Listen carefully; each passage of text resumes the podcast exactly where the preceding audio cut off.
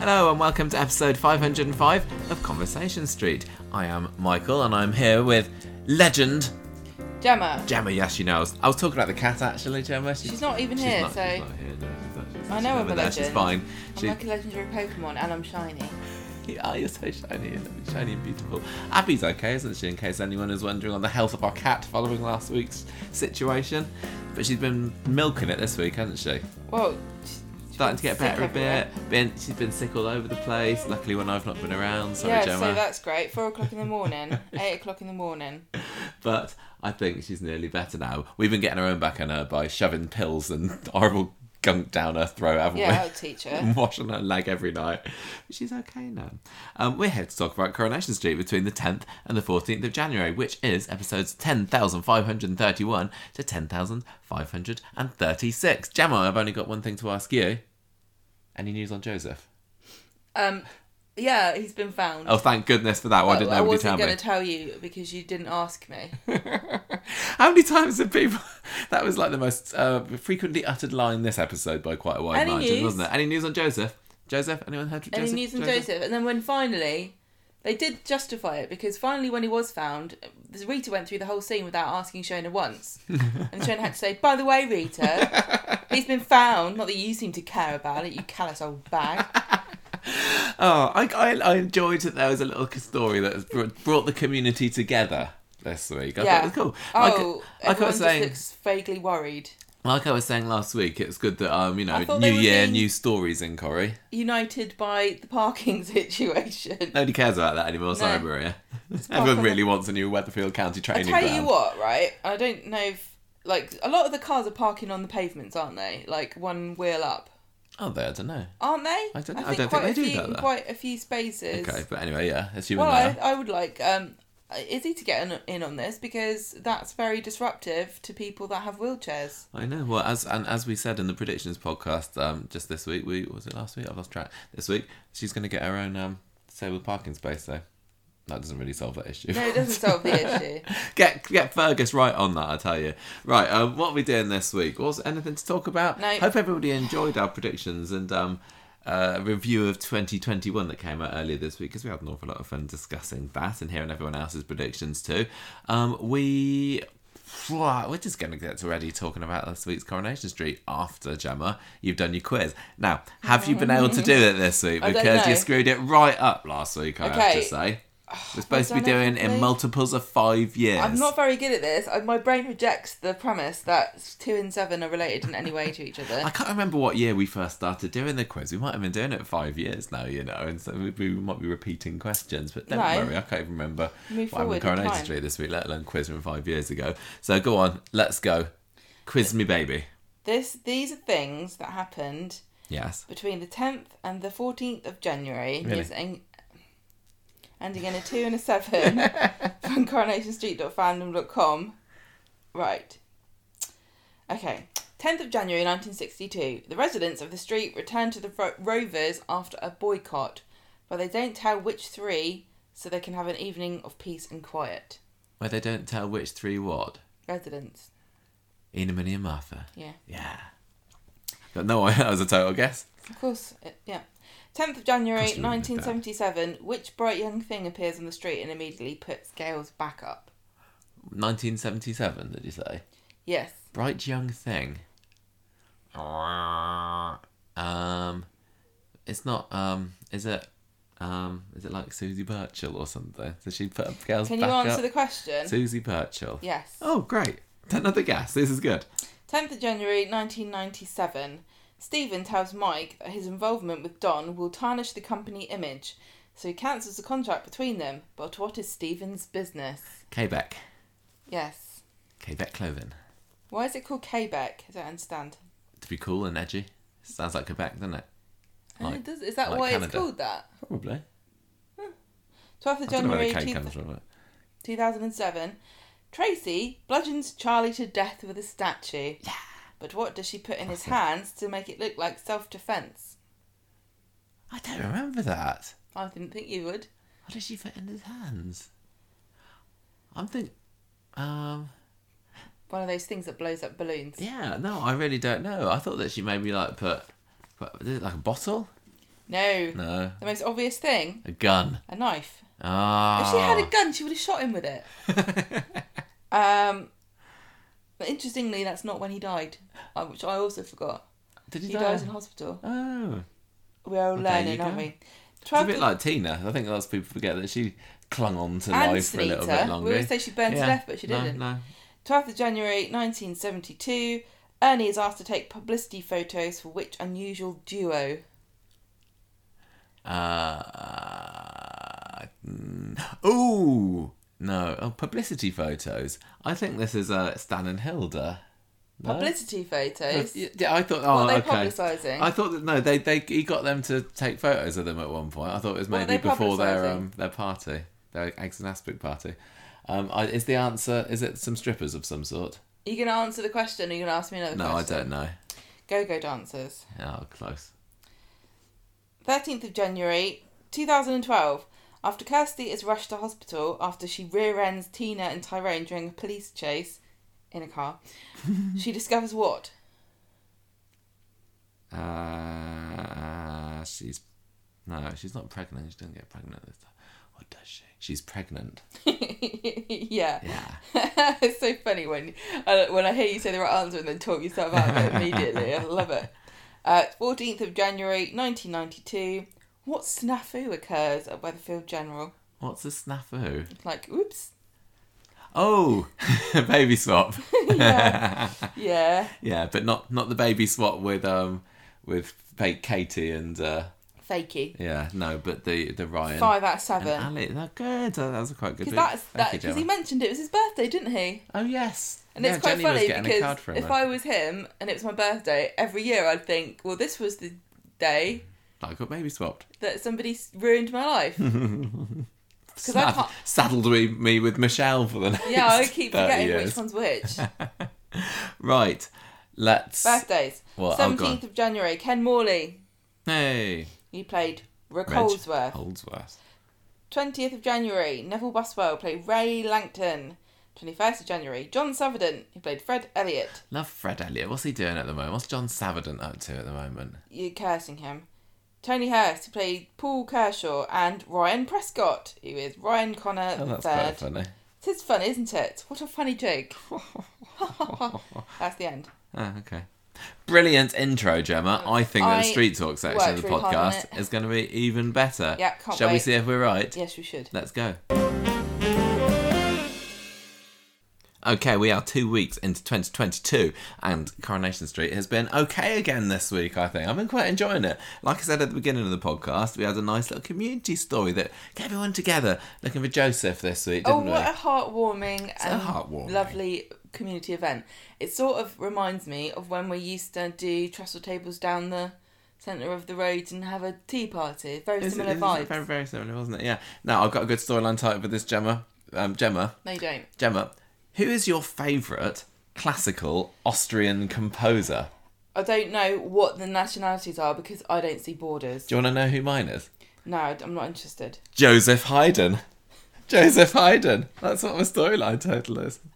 Good. Stop. Oh, that's I right. don't. I've wasted look, on I you, don't honestly. know I'm- what country anyone's from when it comes to doesn't matter. music. It doesn't matter. But you deliberately asked me about my favourite Hungarian one. I don't know. What? Oh, right then. You're just thinking you sure? Hungarian because you're looking at pictures of food on, on your iPad over there and it's making you feel hungry.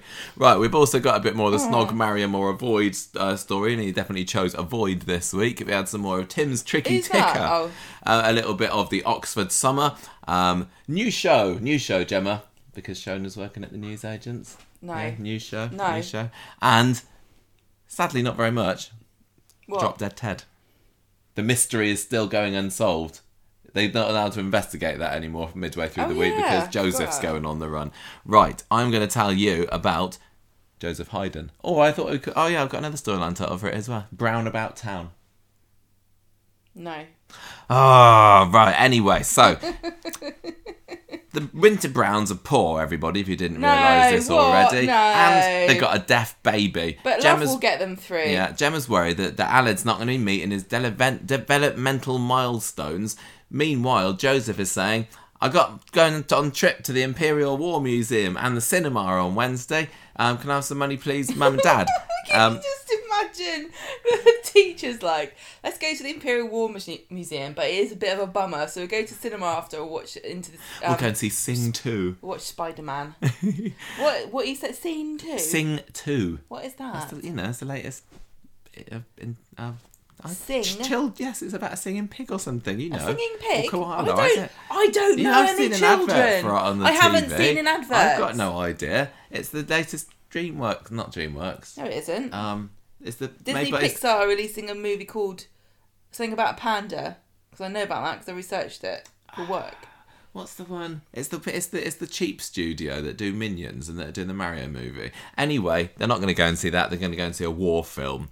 I think Saving Private Ryan. yeah, they're, they're going to go to the Imperial War Museum, then go and see Saving Private or Ryan. Schindler's List. Yeah. I think they should go and take it. them to see Blackadder goes uh, forth, and then They already see that it. Joe Hope clearly I don't know what that was about week? 'cause that made me cringe. What? That- Boom, boom, boom, boom. No. And then the teacher comes when- over and goes, "What's all this then?" And they're like, "We're doing poetry." She's like, "Oh, I don't know about that." It's like you do, you telling me you're a grown adult who lives in this country, you've never heard the Blackadder poem? boom, boom, boom, boom, boom, boom, boom, boom, boom, boom, boom, boom, boom, boom.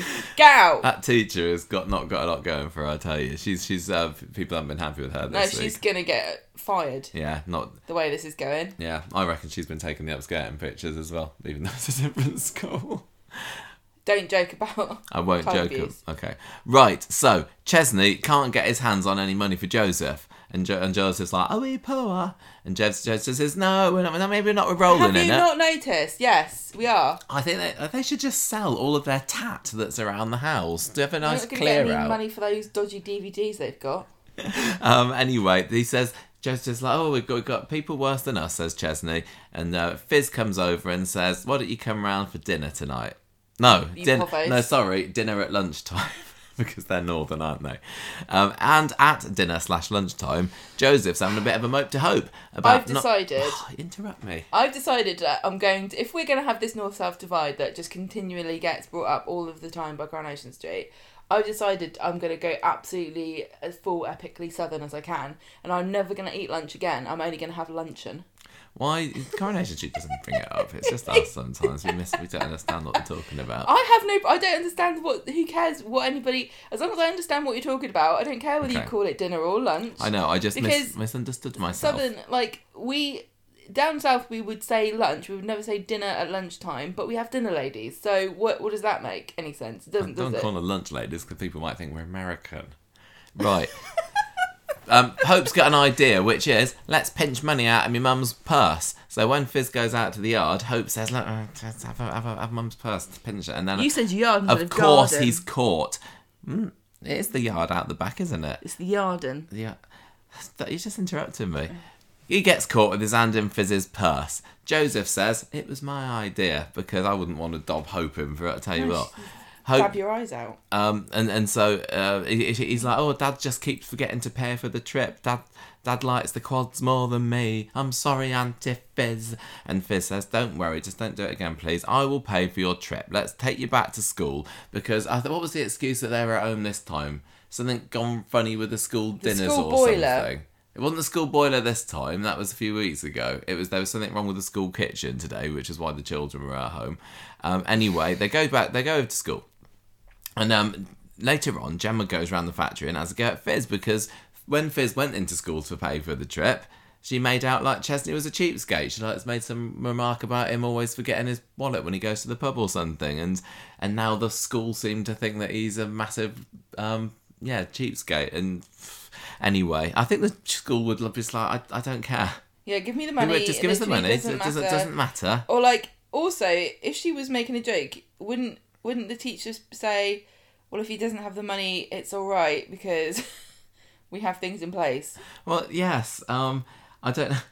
If, the, the thing is, when, whenever we um, have to go to a school trip, when, whenever we do a school trip, we always have to say that the money is a voluntary contribution. We're not technically allowed to demand that parents pay for the trips. I mean, it's a little bit different for something like if you're going on a residential trip, maybe. But if you're going to the Imperial War Museum, this if if, pay, if children can't pay, then the school has to pay for them. But I, I think parents don't really know that. So if there's any parents that are listening here and want a money saving tip, if your kid's going on a school Yeah. trip, just refuse Just to say pay I'm not paying. because they, they It's still exactly can like still go. when you go to a cathedral and there's a thing in the front or, or a museum and it says, "Why don't you give us five pounds for nothing?" You're like, no. No. Oh, and it, it's also more trouble than it's worth. You don't want to leave your child at at school because then they have to you have to set them some work to do or whatever. And anyway, I don't know why they, they really cared because it looks like Joseph's class has got about ten children in it. I think he goes to private schools. He goes to Oak Hill um, branch of Bessie Street. I don't know. So anyway, he's got his money off of Fizz. Gemma's having a bit of a go at her. Um, they, what's going on next? They have a go at Joseph back at home, and um, the the fact that because because Gemma no Fizz tells Gemma, oh well he was nicking money from my purse, so they have a go at him, and he says, oh I ate you, I don't care, I wish I was back in Portugal, and he stomps upstairs and wakes the quads up. Stim, Meanwhile, in number nine over dinner time, no sorry tea time. Hope tells. But you say tea, I- don't you? But I, would say never say tea. Hope tells Fizz that Joseph's being bullied at I school. Oh no. Fizz meets up with Chesney in the cafe later and tells him about all this bullying. Uh oh, what's going to happen now? Well, I tell you, on Wednesday it all goes wrong. Chesney tries to get Joseph to open up about these bullies first thing on Wednesday morning, but he doesn't want them- him getting involved. He, he wants us to leave it be. And uh, Gemma says, "Okay, Joseph, we will keep our noses out." But little Chesney, the massive snitch, he just can't help himself. He goes to school, tells the teacher. Gemma's like, "You shouldn't have done that, you big snitcher." So they um. We later cut to the children outside the Imperial War Museum, which, as we know, is right next to the Corrie places, isn't it? So I think really the teacher just wanted to go and meet the Corrie stars as they were coming out and get a few autographs or something. Maybe a bit like um, a bit like the other week when when Molly, not not Molly, no, what was her name? Kelly. Kelly was there getting her beer poured over her head. They're all sitting there having their lunches, Joseph. trading their oranges for chocolate bars. Um, you recruited Joseph. What for? I would if I was trying to get autographs off of Corrie stars. I would recruit Joseph because he's the cutest child, Oh, yeah. and he's also got a sad little holy jumper. Oh, please, dear Oh, Maureen Lipman, can I have your autograph, please? They won't let me have any supper. Um, anyway, so the teacher says, Now then, Joseph, I've just been to speak to Ben and Callum, and they told me that when they were saying that you were poor, they were just trying to get other people to give money so that you could come on the trip. They've said that they'll stay away from you, so it's all okay now. And the, the and Ben and Callum are there, they're glaring at him. They're the there's that something to do with EastEnders, Ben and Callum. People are saying that's a reference. I don't get it. Maybe people can tell me. So anyway, Joseph is not happy about this. He storms back home later, throws his bag on the floor, and he's um, really embarrassed about it. He calls Chesney a liar for because he said that he wouldn't tell the school, and Ches is like, "Oh, I messed that one up, didn't I?" And that is the break. So it's a big cliffhanger. Chesney goes out to the yard later and he finds Joseph. Well, no, he goes to find Joseph in his den and he does the little speech and he crouches down outside the den that's miraculously appeared in, and in the yard out there and says, Oh, I'm really sorry, I messed up. And it was really obvious that he wouldn't be there. And he was right. And we're right. He wasn't right, he was wrong. Joseph isn't there, Gemma. The hunt begins. You don't like it when I don't interrupt I you. don't. So why? You... I don't like it when you sit there scrolling on your iPad. It's really massively distracting for me because then my, my one eye I'm looking at my notes here, and the other just put your iPad down. Not- You don't even know where I'm talking. What I'm, I'm talking allowed to about. right, you, I'm taking your iPad interested. away. You're part of a podcasting duo. I'm not solo in this. Oh, am I Man. being told off? Yeah. Oh, I'm gonna. I'm gonna put myself in no, timeout. it's honestly, it's massively distracting. So, Joseph's gone missing. What's going to happen? Well, he has to go out hunting, obviously. No success. Oh well, says Gemma, maybe. He's probably just at the park. So Gemma reckons that something isn't right here. No, oh, I don't know what happens. They call the police. They, I watched this honestly. I'm not making it up. Police officer comes round, takes the description of Joseph, gets a photo of him, heads out to go and have a search. Time passes, and and Ches- Chesney's like, you know, what, I can't sit around here waiting anymore. I need to go and head out and have a look for him myself. So they've hunted all around later. They're, they're telling everybody, "Let's look out for Joseph. Tells Fizzes what's going on. Gemma comes out and says, "Oh, the police have found his jumper, and this is the skanky jumper with a hole in it." Gemma, mm-hmm. Yeah. join in. Say yes, No, the skanky jumper me, with a you've hole in literally it. got no leg to stand on here. Why? You told me off for interrupting you, and now you're complaining that I'm not interrupting you. So pick a side. I don't even know what I want. I got no idea what I want. So they found this jumper. It's January. He's probably freezing. So um, it was just a few streets away. Apparently, the street the, the copper says he brings it around, and Chesney's like, "What? What was he doing there? Why did he take his jumper off?" Gemma says it's my fault for not getting him a new one when he wanted it. And then Chesney goes and tells Dev he can't come into work tomorrow. Dev says, "Hey, it's fine. I can see you're really stressed, man." So they he goes round to his sister Fizzes for a worry. Hope comes downstairs and says, uh, and, and they say, well, Joseph's just a bit late coming home. Uncle Ches is worried. He heads off again to have a look at the arches on Viaduct Street, and he's utterly beside himself with worry by this point. But wait! He's in the attic at number nine. Hope's got him all secreted up there, like And Frank. like Anne Frank, He's exactly. Anne Frank himself. Getting a, getting a couple of bags of crisps up in the lofts. Maybe he was inspired by the movie that they watched at the Imperial War Museum. Yes, that's probably it, wasn't it? they did go and see. Maybe they took them to see Inglorious Bastards. Maybe, but then he'd be in the in, In- the, in the- basement. In the cellar, wouldn't he? Yeah. Right. Friday, today. Bill, Paul and Bernie are out early having a hunt. I think Bill Paul just kind of gives up after this. I don't think we see him again after the first scene, do we? He's probably still looking for him now. You told me earlier, it's maybe. Um, so they're they're looking around the back of the factory. Gemma's on the phone to Chesney, who is um, apparently not on set, which is where everyone else is looking at the moment. Dev's on the case. He says, Why don't you do an online appeal about this? Meanwhile, Hope's, Hope's up in the attic with Joseph saying how brilliant this is, that everybody's worried. And according to her, the longer they leave it, the more sorry they'll be. And that is child logic for you. Mean, um, so a police officer then comes round, tries to reassure Ter- Chesney that everyone is looking for Joseph, but it's going to be absolutely fine. And Chesney starts having a cry, he's given up hope, and Fizz says, Why don't we do an appeal on TV? Yep, sounds good. Hope goes. Um, Hope is staying off of school because she's just so sad about this whole situation. I don't know whether that's much of an excuse. Hope gets a hundred quid and a day off school out of this whole thing. I know. I think she's, brilliant. She's coining it in today, isn't she? She's she's too worried. So and, and she's trying to get a second breakfast out of Evelyn so she can go and sneak it up to the attic. I don't know whether anybody in the Brown house um has has no not the Brown house the the state Dobbs house has noticed that the attic ladder keeps being brought down. I mean, most attic ladders are quite noisy things, aren't they? Well, Like also going- a little kid. I don't think a little kid would be able to get a, a ladder down. No, I don't think so. So I think there's maybe a little bit of a flaw in that plan. And But, also, um, if if their house is anything the way I imagine a terrace, a small terraced house to be like, you wouldn't be able to walk past the ladder in the hallway. No, There's not going to be a load of room. It's not like don't think about it too hard. there's no point in thinking about it. No. So Chesney does his TV appeal. Oh, it's very tragic. He's talking about, oh, my son's gone. Oh, no. Gemma says they've set up a reward fund as well.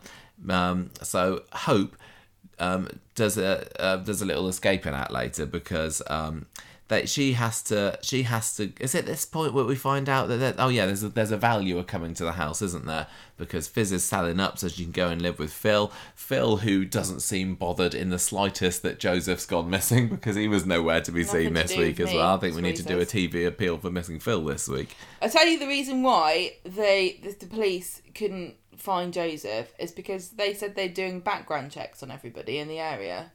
And they suddenly realised that this is like a hive of criminal activity, Mm-hmm. and almost every single person on the street has a criminal record. yes I think you're right I think you're right And we and we're finally going to find out what Stu did. I reckon. You reckon? I reckon he's you reckon we're gonna dodgy. know? Mm. Well, um, so yeah, the valuer's coming round. Hope's obviously a little bit perturbed by this news because she may want to go and have a look in the attic. So it's Operation Get Joseph Out, um, and that involves luring poor Cerberus out of the house so they can run away. I was I was wondering whether right. I was wondering whether like Cerberus would get hit by a car or killed or something, and then Hope would have to live with the guilt of that. But they didn't don't go think down she that would route. care. She might do. She does love little Cerberus. Anyway, Um, she goes up. Uh, the the valuer comes round.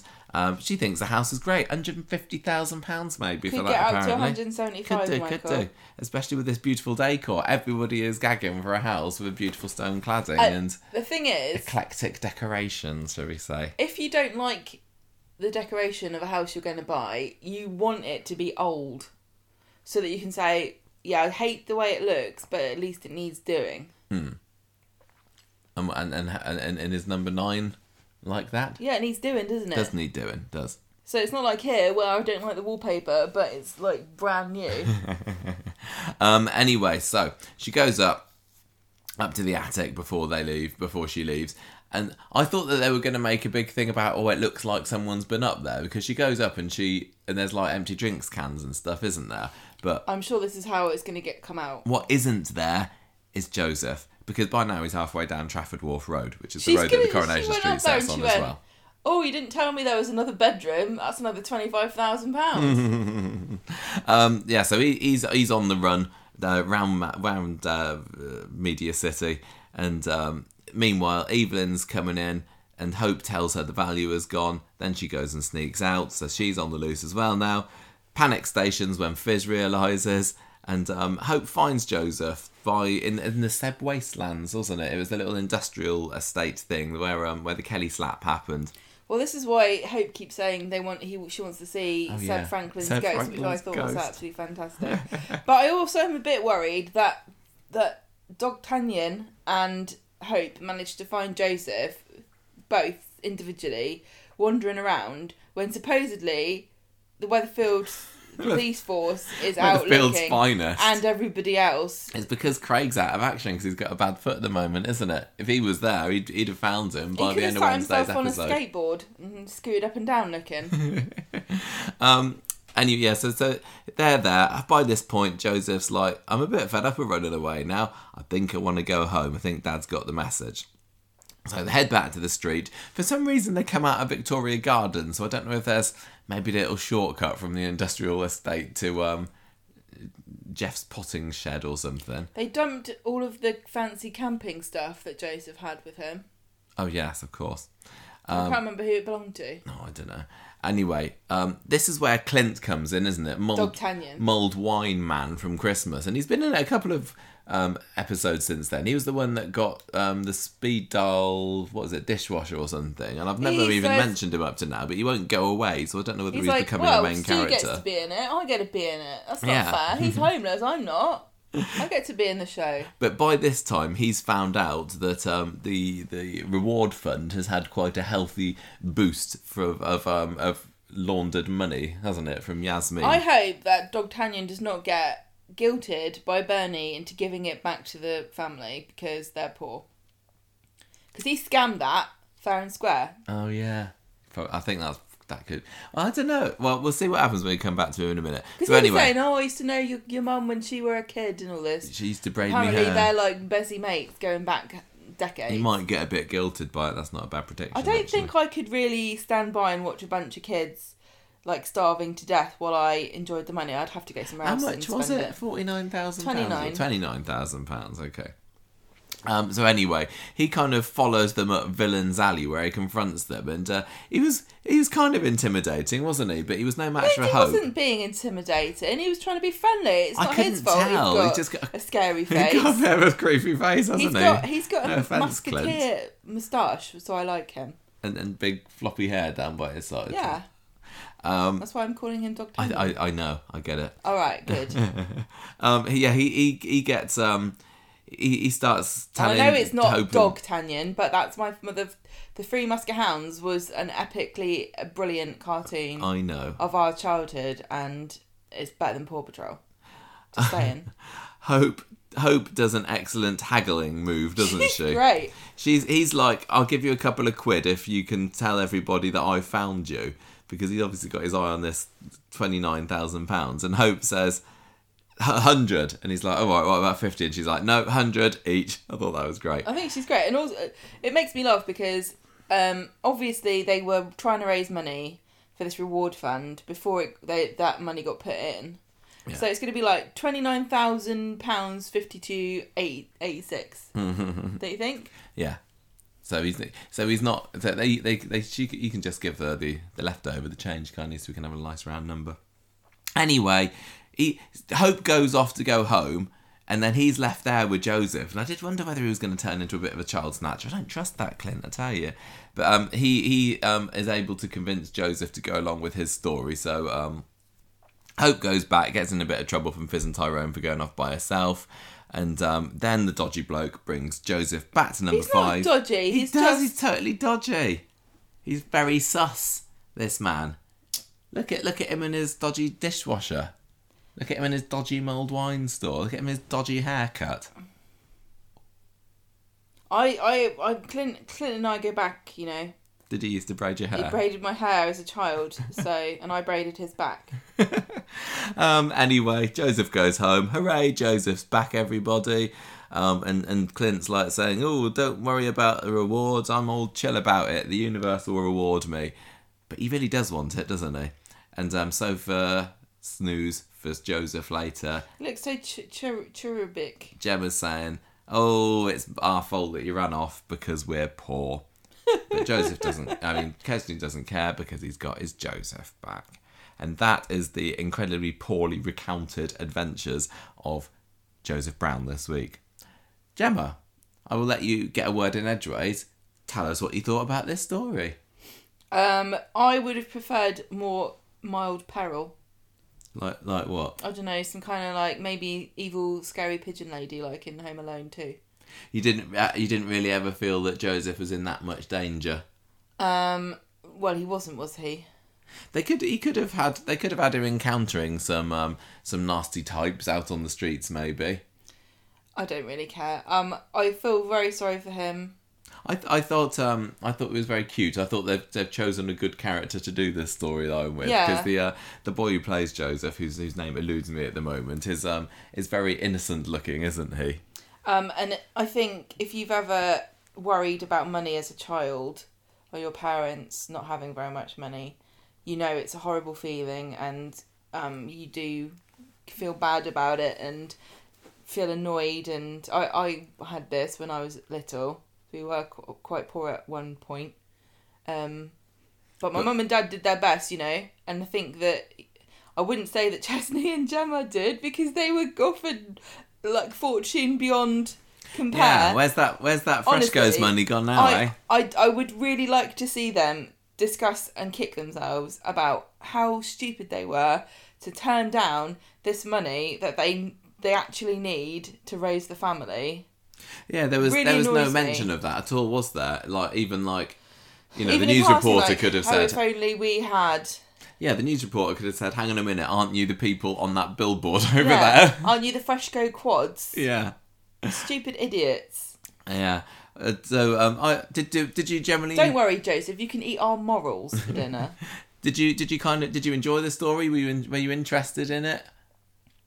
Yeah, it was. It, yeah, I mean, it was very predictable that Joseph would be in the attic. I think everyone guessed that, didn't they? I mean, I don't. I don't know whether I did straight away. Even even on the scene where they tried to make it really obvious when they had Hope there coming down for extra attic? packet of crisps.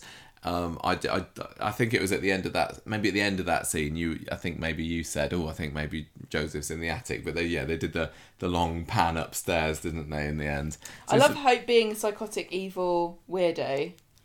Um, I um I wondered I wondered whether it was a good move to show to the audience that he was in the attic at the end of the Wednesday episode. Would it have been a better cliffhanger if we'd have left Wednesdays not knowing where he was? it would have been more intriguing if um, we had found, you know, Hope on Friday morning coming up and going, "This is brilliant." I don't know, but um, Maybe. I they- just yeah, they just they, they could have they could have strung out the peril for a little bit longer. I felt so sorry for for Chesney. It must be one of the worst things in the world to, to lose your kid and not know. Like, how sick would you feel? I wouldn't be able to even function. I'd be on the couch, fainted. Yeah. Wouldn't you? Like, desperately, where the hell is that? You know, and you know something horrible. Well, is it is quite- it like, like that time when we first moved into this house and Abby disappeared and you didn't know where she was? That's right, because cats are like children. Exactly the same, isn't it? or remember all that time we accidentally locked her downstairs. It's exactly the same thing. Oh, that's that's all I can relate to. And that little child came in, fed her crisps. It's all right, Chesney. You got four more upstairs. which is more than most people had to start with. So, Yeah, exactly. Don't be so greedy. Why don't you hand them out? and you, Why don't you give one to Toya and Imran? and you don't have to worry about feeding as many mouths either. Well, Joseph's getting too big now. It's time to send him down the mines, isn't it?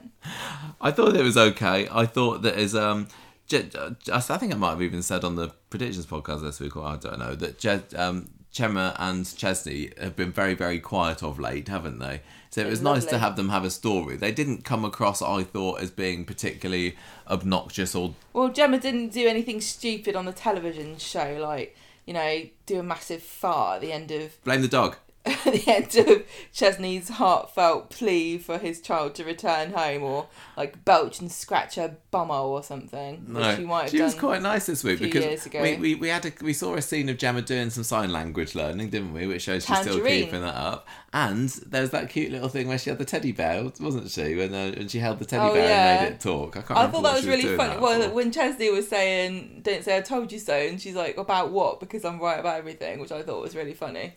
Oh yeah, that was Chesney must be so insufferable to live with. He was He's he such was. a boring arse. he was isn't utterly Ches Miserables again this week, and I know Oh, that he was in a situation which you know he probably would be, but there's something about miserable Chesney that's just oh, so much more depressing than miserable any other character on the street. I know.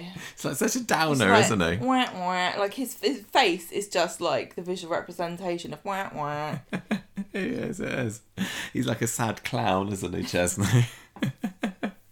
oh dear. so I don't, I don't know where this story's leading to particularly, but uh, yeah, maybe it would make sense for Clint to give them a, a, a share Well, of I the don't think he's going to give them any money, but I do think he's going to be guilt tripped. Um, and Bernie might fall out with him about it or something because she thinks he should probably give them some of it because you know where did like the mystery is going to be where did this money come from, and um, Yeah, who was it that was worrying about? Who, who was wondering about that? Was that Gemma, like saying, but where did it come from? well I don't know, but it is mysterious. And you would also, if I was Gemma and Chesney, I'd, I'd be thinking to myself, well, that's very nice that they gave twenty nine thousand pounds to find Joseph, but if it's somebody who knows us, can they have helped? You know, before now, yeah, that's a good live in a literal like heap, like a horrible heapy house. Like, and the other thing is, I we must have gone over this when the quads were born originally, but doesn't the council have some kind of obligation to find them somewhere else to live? I don't understand why they're being like left to flounder quite so. yeah, I don't know. Aren't there any charities or you think there's somebody that like maybe we need to start a charity specifically for people that have four babies at once and refuse uh, lucrative advertising campaigns. Yeah, maybe. I don't know. Anyway, so I, th- I thought this was fine. Um, I think don't- it's I think it's really cool that they're um, that they are tackling like childhood poverty and um, talking about you know what it's like to be isolated as a kid and you know feeling left out and stuff because that is really hard thing for a child. But it's again it's one of these things where Coronation Street is kind of stitched themselves up before they've even started. Because just like with Sean being homeless and Kelly being homeless and Ch- Chesney and Gemma being uh, in abject poverty, it's like oh, it's kind of your own fault, isn't it? It's kind of it's kind of the consequences of your actions. I don't know if I can really be behind you 100% here. I Yeah. feel like you brought it on yourself. it, it also does come across as like, oh, it's another story about characters not having any money, which they like to no, bring out every couple feels of years. yeah, but this actually feels realistic, doesn't it? And it's not like what was why were I remember Tyrone and and Fizz having this problem, but I can't remember what what brought it on. Isn't it? It's the spin of the wheel in the Corrie writer's office. I know, but it, ma- it makes sense that Gemma and Chesney are dealing with this, and you know they're they're going to have additional burdens on themselves because they're ha- probably going to have to take time off to go to the hospital all the time for poor Aled. Mm. And all these baby classes and sign language things aren't free. I don't know whether there's some kind of, you know, relief fund or, st- you know, something mm. in place for people who can't afford it. I assume there would be, like some funding or something, but Who none of it's free. None of it's free. I don't think. Right. if you want me to read this, you're gonna have to make it bigger than like size. Oh yeah, sorry, I've got, I forgot to make. It. Yeah, so it, uh, that that'll do for that story. It was an all right story, I thought, but now we will move on to where that money I actually came from. Okay, God. Oh, I'm sorry. Right, I'm not doing this. No, right, go on then. Your turn. Snog, No, marry, or avoid, I'm- Gemma. Tell no. us about this story. It's ready, all ready for you there. We're not having an argument about this. No, we're not having an argument. It's your turn.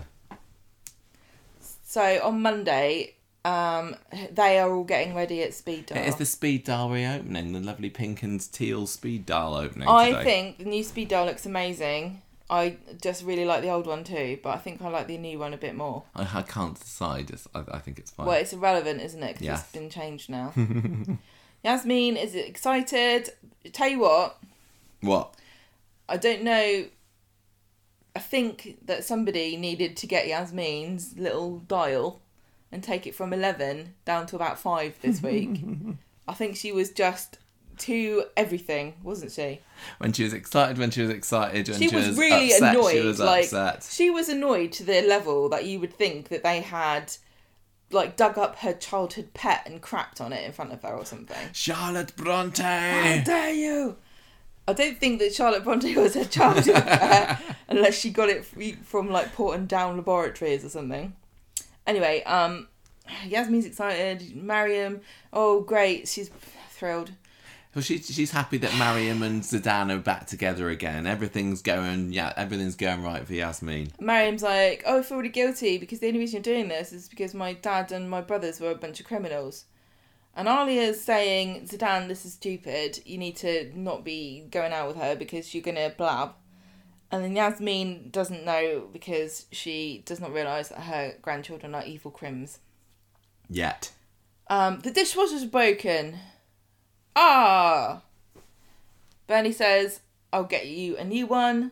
And they all know it's dodgy, but they go ahead with it anyway because they're like, well, you know, what does it matter now anyway? We're a bunch of criminals. And they don't know what to. Oh, this is the thing, right? Only commit. This is. You remember last week I told you I gave you advice at the end of the ep- episode, and I said D- always wash your salad greens, even if they come in a bag that says they've been pre-washed. Here's my advice for this week: Go on. only commit one crime at a time. Don't buy stolen goods with dirty cash because it's going to go wrong at some point. I hope you've written this down, everybody. Um, Bernie's like, yeah, I know where I can get one, which I don't know why you'd think Bernie was like the local Rag and bone. whatever. Ali is stressed out. Um, Yasmin offers Stu a full time job, and he's he says, "Great, um, I'm gonna get myself a flat." Because she does she write it on a bit of paper what he's she's gonna give him? I I, think can't she remember. maybe does. I thought How that the valuer was going to do that for Fizz today. Yeah, I'm really surprised that they I, they must have just gone. Let's just go on Rightmove and see how much Salford. Um, What terraces. Yeah. Uh, later on, Zidane's got this dishwasher off of D'Artagnan, but how are they going to pay for it? Let's use the dirty cash. Brilliant idea.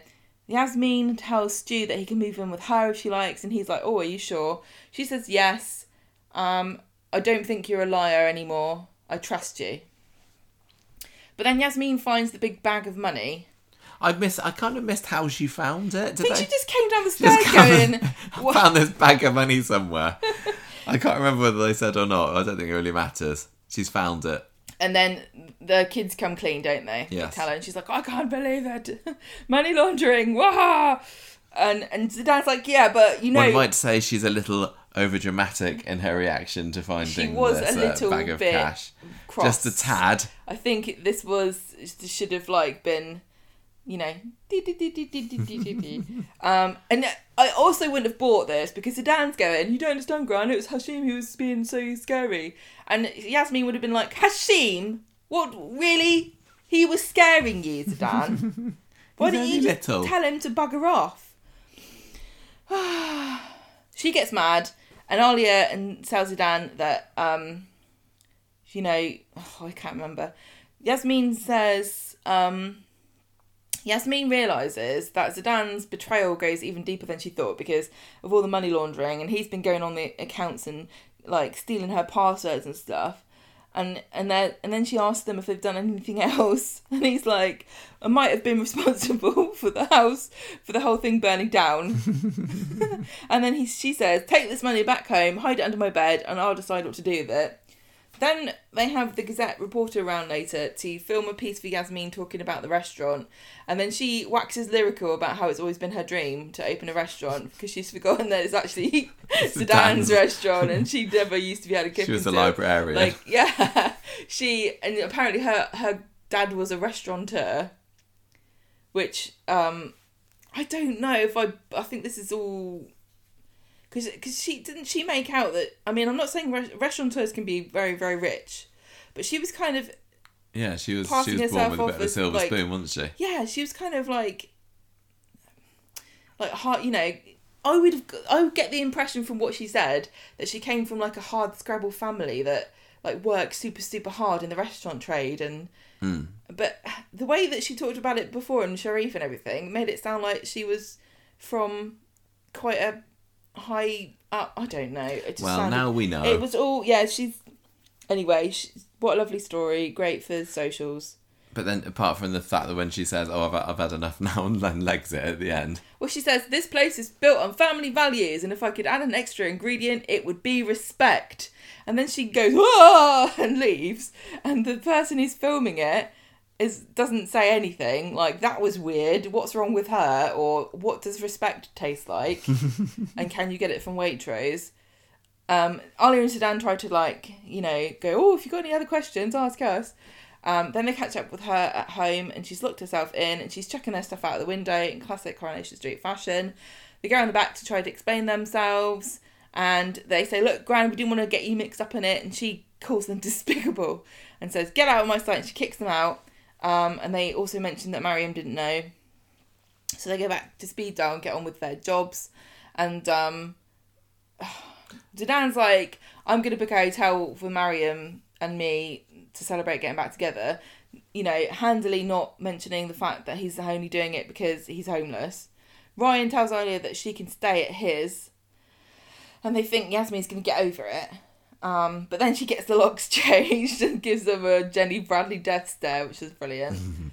Um, on Wednesday, Zidane is splashing out on spa treatments for Mariam, which is really nice because he's only using the, his dad, her dad, dad's money. it's what he would have wanted. no, well, it's it's dead dad's money and also Joseph uh, Rescue Fund. money. Yeah, So really, he should spend it as much as he can. Get get the macadamia nuts out of the out of the hotel minibar. Five pound a tin. Have as many as you like. The opening went well, um, but they've got to clean everything up now to get themselves back into Yasmin's good books. And then Stu and Yasmin come back to speed dial, and he's serenading her on his guitar.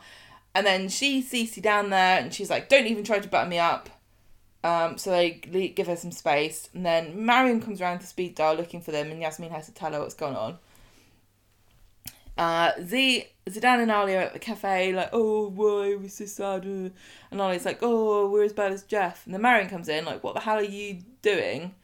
Um, why is your grandma kicked you out? And then they have to tell her, well, yeah, um, Zidane doesn't want to tell her, but because he's embarrassed. And Mariam's like, stop lying to me. She leaves. Zidane says he's going to tell Mariam the truth. And Ali's like, I don't think you should because what if you accidentally tell her about killing us killing her dad? Please don't say anything. So Zidane uh, says, I'm going to tell you the truth. I don't love you anymore. Dun dun dun. I was lying last night. I just wanted your family's money. And Yasmin found out, and that's why she kicked me out. Um, she looks sad and leaves. you're really enjoying talking about the storyline here, Yeah, sorry. I can tell. She goes off in It's a taxi. classic, wasn't it? And Alia says, That's good then, isn't it? And Zidane's like, oh, I'm sad. On Friday, everyone's moping about, talking about whether or not to use his dirty money to get Zidane somewhere to live. And then Stu gets Yasmin talking about the kids. And he's like, Oh, family's everything. And she's like, Where's your family? He's like, I don't know. um, I they're well shot of, of me, he says. too much water water under the bridge now, and this is why I wrote. I said I made you delete me, me talking about this before because I thought it was too far. But I wonder, I really wonder whether he's done something really unforgivably terrible, and he's not bringing it up, and everyone's assuming like he's being noble and saying, you know, oh they're better off without me. Uh, because you know I, I stole a loaf of bread to feed them one time. But what if it's actually something really awful and the police come around and be like, right, Joseph's gone missing. You're the local paedophile. Where's he gone? Stu is lovely. I know honourable. he is. I know he is. But I just think it would be He's a saint, Gemma. How can you? just because he can play guitar and he's got a nice beard. Everyone seems to think that. He's he's lovely just because he's nice now, but He wrestles really, up a nice what has, Nahari, tell what has he done? What has he done that he's so reluctant? I'm suspicious of him, just the way you're suspicious of Clint. Anyway, um, Zidane runs the idea past Yasmin to use the money, and it doesn't go down very well. And then it looks like she puts the money in Joseph's fund. The end. That is the end because it then just turns into the Joseph. sto- I should have done this story first. Really, that would made a bit more sense. I think that yeah, they need di- Yasmin needed to be dialed back to about five, which really should have been the director's job to be like, okay, but less, because honestly, she was really mad at them. And she was really angry, and I guess she, she need they needed to hype her emotions up to justify why she kicks them out of the house. But really, why does everyone just get kicked out of their houses on this show all the time? I mean, I thought It's that was because there's Eileen's always job. somewhere for them to go to live the next day, isn't there? It's to, to create a bit of drama, but don't worry, there's somewhere else you can go. I don't think you can just kick someone out of their house. Well, are they paying rent or something? Isn't there a rule about if you pay rent? I don't know how it works. I don't know either. I've never been kicked I, out. I, I enjoyed watching Jasmine on Wednesday when she was getting proper mad at Zidane and Alia. It's nice to see her. You know, we've been saying that she needs to get her spark back, and um, and when she was saying um, I won't let a man tell me what to do anymore, or whatever she said um earlier on this week, I was like, yeah, go for it. And When she was in, had locked herself inside her orangery. And uh, I, I, I enjoyed her standing up for herself. There were parts where she went over the top a little bit with the performance, maybe, but um, yeah, good for her. I mean, Although- really. what? Although, Although one might say that she's a bit of a hypocrite for not handing the money straight into the police rather than saying, well, I'm going to you put it under my bed and, and I will have a think about what to do. I definitely won't spend any of it. she next next scene is her going, look at these shoes. I just think they're great. Where did they come from? Um, yeah, I think obviously it ma- makes sense why she was so cross. But I mean, for God's sake, if you it's like if Yasmin, you'd be like, "Why are you stupid? Why are you so stupid? I feel embarrassed for you. How stupid you are. How have you managed to get yourself in such a stupid mess with my business? Money laundering? What the hell are you doing? Do you think this is Breaking Bad? What are you doing?" Yeah. The whole thing was stupid, Dan. You stole money off of this bloke. At this. Oh, bless you. That stole money job. off this bloke, and then you had to give it back to him. Oh, you stupid idiot! I just banish him for being stupid. I don't think I'd be angry. I just, I just would not want him to be in anything to do with my business Mm. Because he's it's proven himself to be an idiot. and yeah, I mean, Ali is supposed to be the one that's got sense in the family. She went to university and everything. Alia's is not, not having any sense this week. All she's doing is going around saying, "Oh, I don't think we should do that," or Oh, we shouldn't do that. "I don't think oh. you should go out with Mariam." Oh, Mar- as a dad. Mariam's going to find out we killed her dad. Oh, don't say that too loudly. 'cause She's Somebody been- might hear me. She's been no use to ornament this week. At least the Dan's coming up with some good ideas about what to do with it. Um, well, giving it to giving it to Clint doesn't seem like a good idea. I wonder whether um, I wonder whether yes um, Alia and uh, Zidane will like get mad at like Clint. What's he gonna spend on? I can't wait to see what Clint decides to invest his money in. he needs just needs a haircut, a haircut, yeah, really expensive haircut. Yeah. What would you do if you got twenty nine thousand pounds for finding a lost child who was in abject poverty? I think I'd probably have to. Uh, I think I'd have to give it to the children. I'm just too good. Yeah, but what if you only found the kid because you wanted the money? Oh yeah. Um, got a nice holiday. Go to Barbados or something. Yeah, something like you that. go to Barbados now? I don't know. Um, okay, well that was that story. I think I'm just ready for this to end now. It, it it's been when did when did Suzanne come back? Was it like September maybe? So we've had a good four months of this story, and I know it hasn't been like permanently on, but it feels like it's really run longer than it has any right to, don't you think? Yes, relentless. It is honestly relentless stupidity, lies. And miserable, miserable- Zidane. yeah. so miserable. Like I remember when Zidane left, and me and you actually thought he was hard done by because it, none of it was his fault. He got into a mess because um, Rana and Kate were having an affair, and he made them lie so that he could get his hands on cash, and um, th- and then because of all the Kana fans, they got, they hated him, didn't they? Yeah. Because it, he had the misfortune of being married to somebody who turned out to be wanting to be in a gay relationship, which is no fault of his own. So by the time he left, we were like on his side because felt like the fans were kind of being a bit mean. But now I'm like, Yeah, see what go they're getting away at. again. You can't. Yeah, he- He's a miserable bastard. He He's is. just so mi- relentlessly miserable. But on the flip side, we do have the fountain of positivity that is Stu, and I'm really enjoying his um his uh contribution to the street now. And I think that moving in with with um, Yasmin, I think that's going to lead to something. No, There's he's a- got a dark past. He is definitely a child snatcher. He's not coughing though, at least, hasn't he?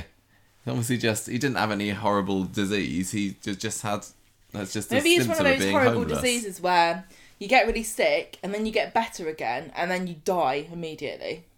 Maybe, maybe. I guess we'll see. Right, let's move on. Speaking of dying, Gemma, Tim's tricky ticket. He's still clinging on to life this week, unfortunately for you. Um, I didn't think there was that massive amount of developments in this story. They managed to string it across the week, but last week it was like fairly obvious that it was going to be um, somebody's, i.e., Sally, is going to suspect Tim and Aggie having an affair. And although that hasn't happened yet, they were putting all the places into place, weren't they? Know, it's, it's, it feels like it's being meticulously plotted like they think it's an Agatha Christie novel or something. It's Yeah. not that complicated. It's, it's kind of fairly obvious where it's going to go, I think. But anyway, he's um, he comes back in on Monday morning after spending all night out on Maxine's bench or something. Sally's been out of her mind worrying about him, and he's she, she just wants to talk about about things with him. And he says, "Look, I do love you, I do fancy you. Just had a really stressful day at work the other day. What with Faye moving out and all that." So um, Tim sees Aggie in the street later and says, "Oh, I'm sorry, I was a bit snappy with you yesterday." She says, "Come in for a cuppa. Let's have a let's have a chat about this." And it's just her um, opportunity to tell him to nag him about getting this operation and telling Sally about it. Um, and, but she says, "Look, if you if you want, I can arrange another chat with somebody about it because he said he wanted a second opinion, although he goes back to the same person, and he calls her a scaremongerer." Um, but she says, "Look, if you were in that position, um, you, and, and Sally had something wrong with her, you'd want to." No, no, she doesn't say that. Sorry, she says if I was in this position, I'd want to know exactly what was going on with me, and I think it's for the best. As difficult as it is to hear, it's best that you know what's wrong with you. So they go off to hospital to see Doctor Cardio again, who is um, clearly just waiting for somebody to come round with some kind of medical ailment because he think, sees no. them straight away. I think that he's overdiagnosing because he's not had a chance to tell anybody if they've got anything wrong with him.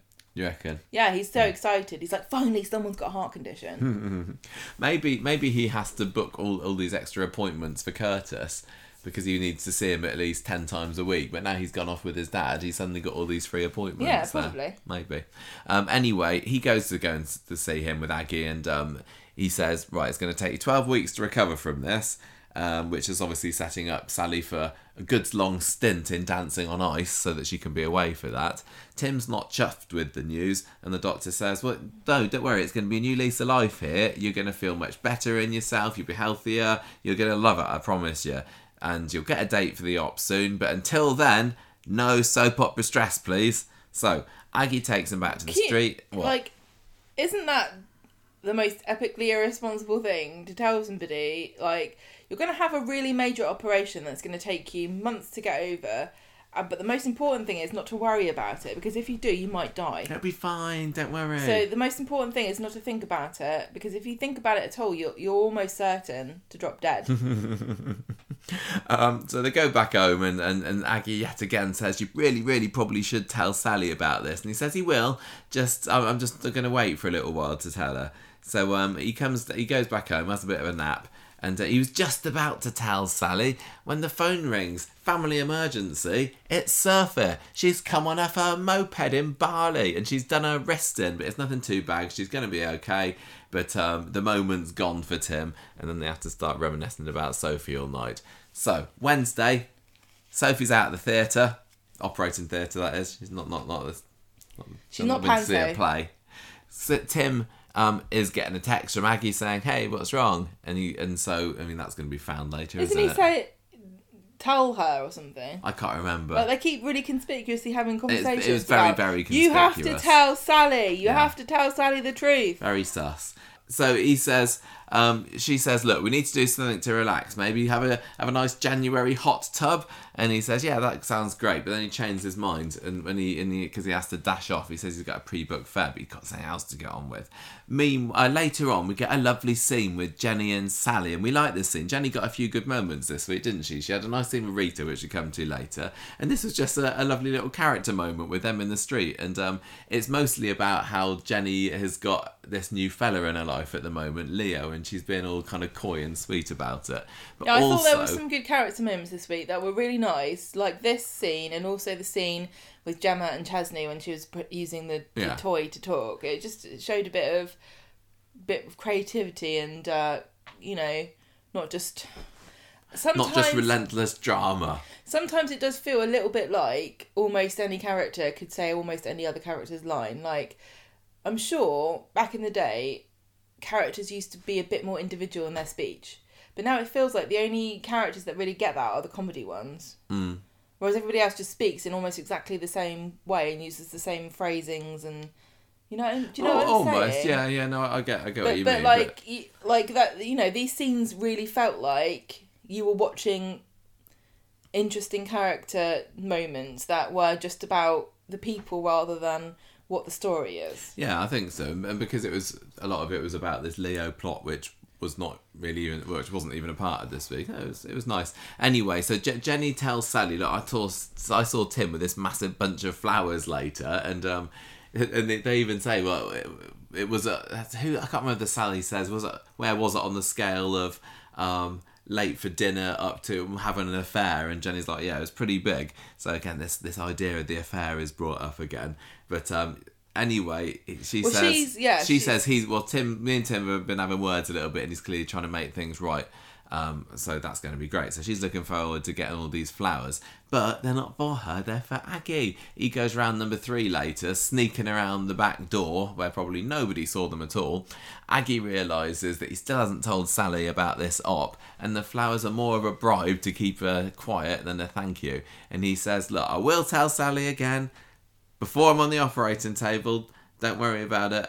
Or does he say not before? I can't remember whether he says he's going to tell her before he goes in for surgery or he's going to wait until he's all better. Can't remember, but I'm not going to tell her quite yet, is basically the gist of it. So he goes home, tries to escape up to bed. Sally's obviously a bit miffed because she was expecting to be presented with a massive bouquet.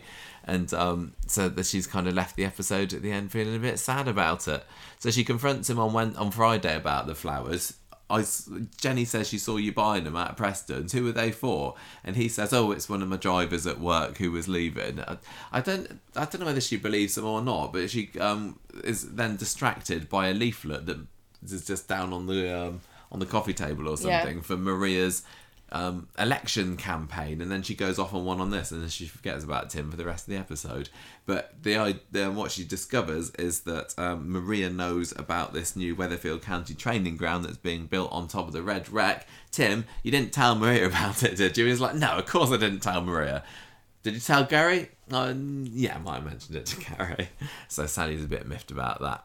Um, Tim has a couple of scenes with Peter as well, doesn't he? Where he's um, uh, Peter's like, "Oh, do you know that guy from County? He's had a heart attack, and that's a bit that's a bit sucky, isn't it? Good job, your heart's well he said that he's it, like i thought you'd want to know because you had a heart a heart problem what are you talking about peter that makes no sense yeah, even when um, when Peter and Tim talk about it later, because Tim uh, goes to the cafe and, and, and tells them about everything, and Peter's like, "You could die over this. Why don't you tell him Sally?" thank you peter Thank you very much.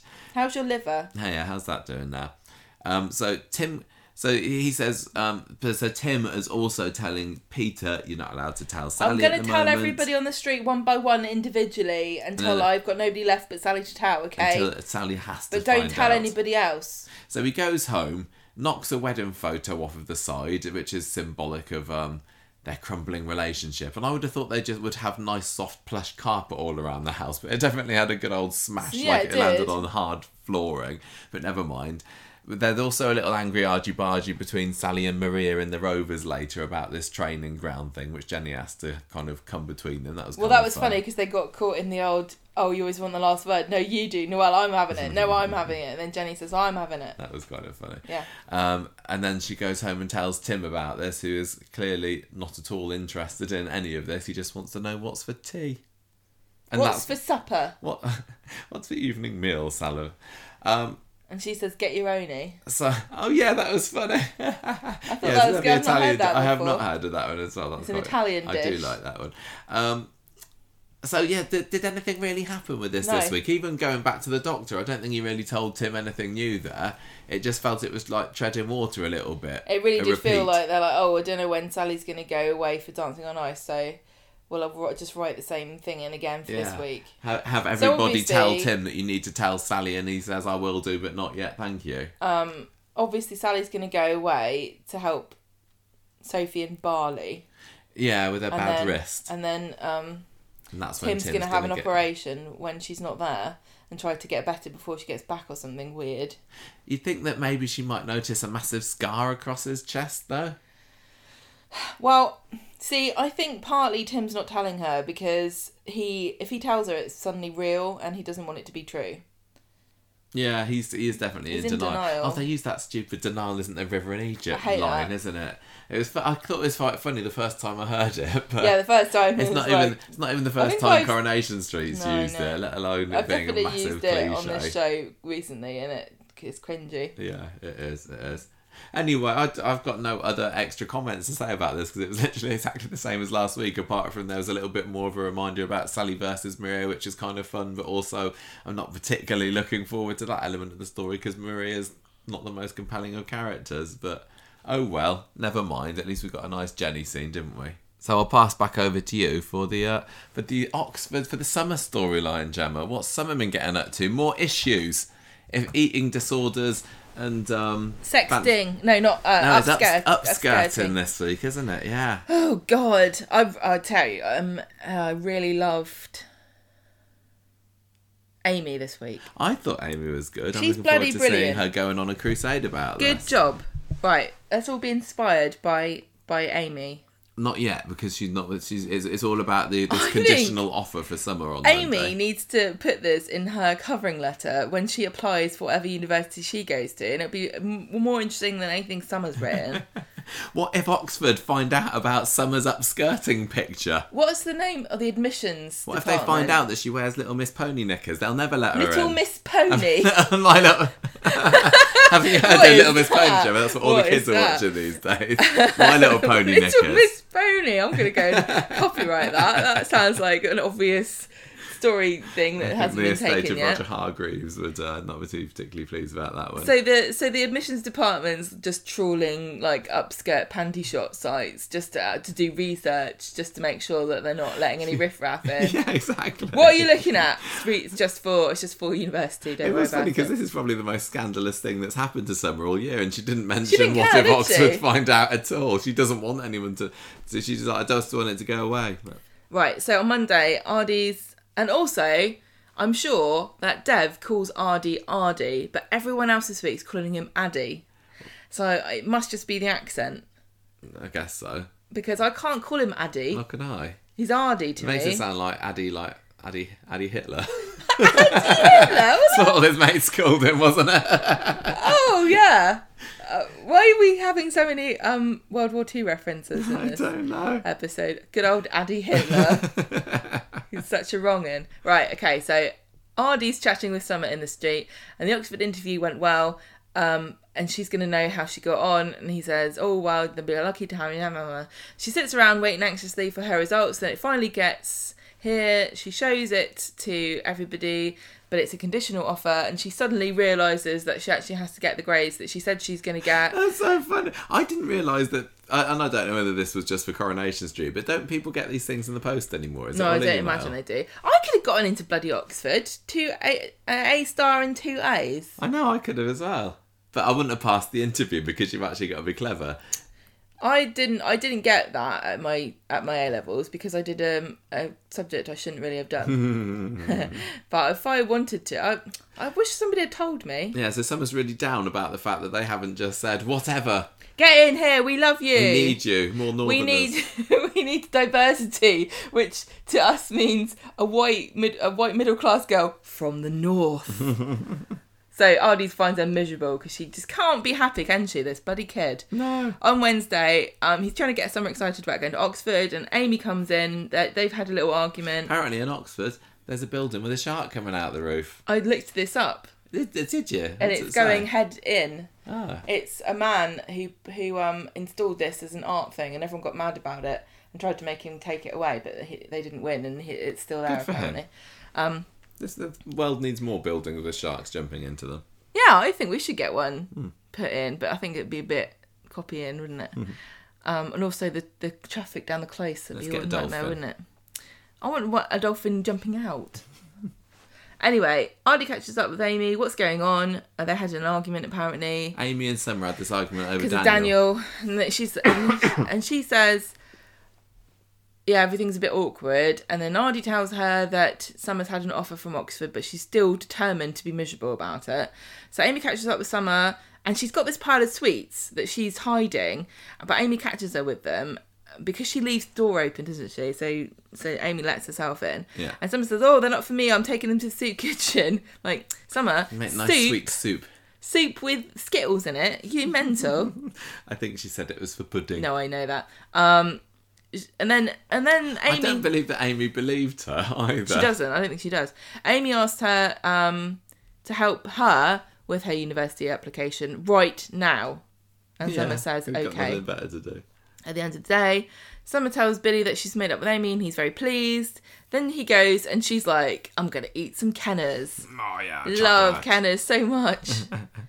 Um, on Friday, Amy is quizzing Summer on who she'd go out with out of Simon, Ardie, or some guy called Dylan. Dylan Mycock. I thought it was Dylan Hardcore. what? What's his name? I don't know. Like, maybe it's a character from like maybe it's a new boy band person. Maybe. Maybe it's somebody from BTS.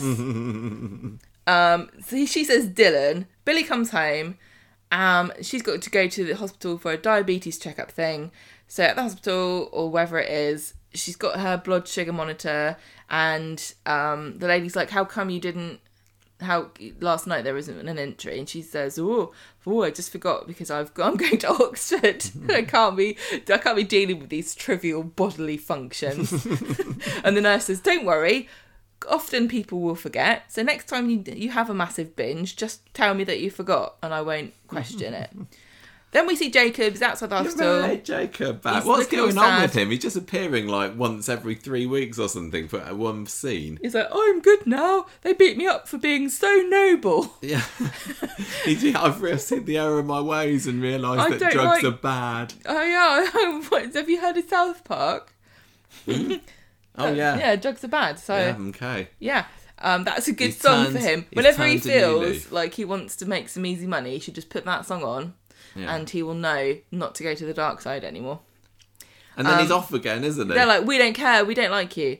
Then later on in Victoria Gardens, Max is just sitting there, flagrantly looking at a picture of Summer's skirt up her skirt, and Amy catches her, and um, yeah, he Amy, Amy uh, Summer says, "Oh, that's me," which you know maybe don't say that in front of everybody. yeah. Maybe don't tell Max because now everybody knows.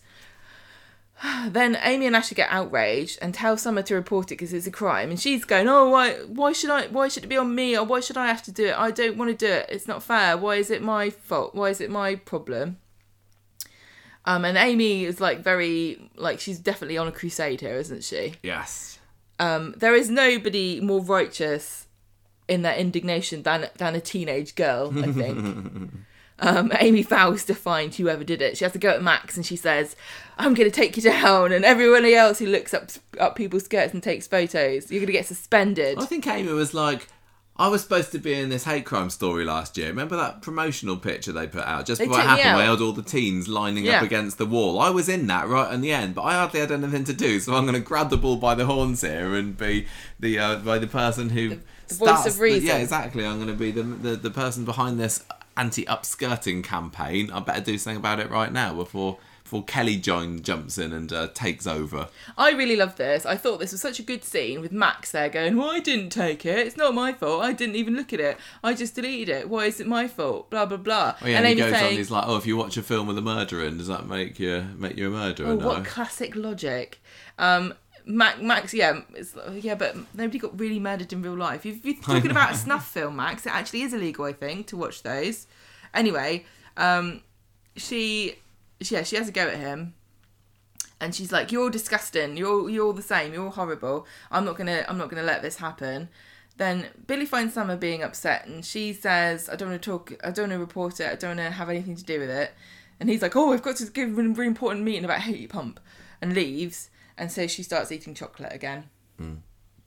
Yeah, so um, I, I thought this was cool. Um, uh, do it does coronation? Cool, very cool. I love, I love scenes, a teen sexual abuse storylines. I, I, I, this, I don't know whether now is the time for another teen issue story. I don't know whether now is. I don't know whether another, you know, consent, you know, online sharing sexual images. Is it like Corrie going? You, you guys weren't listening when we told you that sharing child pornography is bad, so we're going to tell you again. Yeah, we, we had to try and make you forget about that because Kelly's good now. So now somebody else. We is. have to bring it up again. I, We've I- got to do it properly this time. I guess that maybe Summer and Asha have got something to bond over here because Asha was sticking her nose in a little bit, wasn't she, in Victoria Gardens? Because Um, they can both be naked on the internet together. She wasn't naked. It was an upskirt video, Okay. uh, picture. So th- this is definitely something that's become big in the news over the last couple of years, hasn't it? Um, I don't know. Yeah, I suppose so.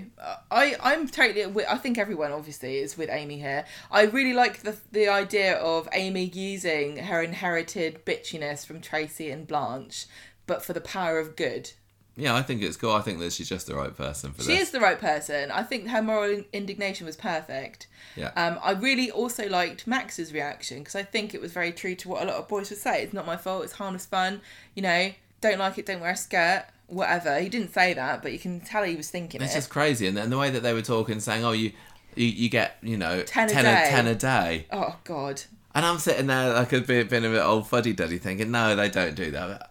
I, I, you got no They idea, have do. you? What, what is it like to be a teenager I don't these know. days? Sounds awful. I'm, I'm so glad that we missed out. We were just on the cusp, weren't we? Because mobile phones were coming in as we were just in the last few years of our school. I got a but phone you, for you my couldn't really 18th take, birthday. couldn't send photos with a Nokia 3210. I tell you.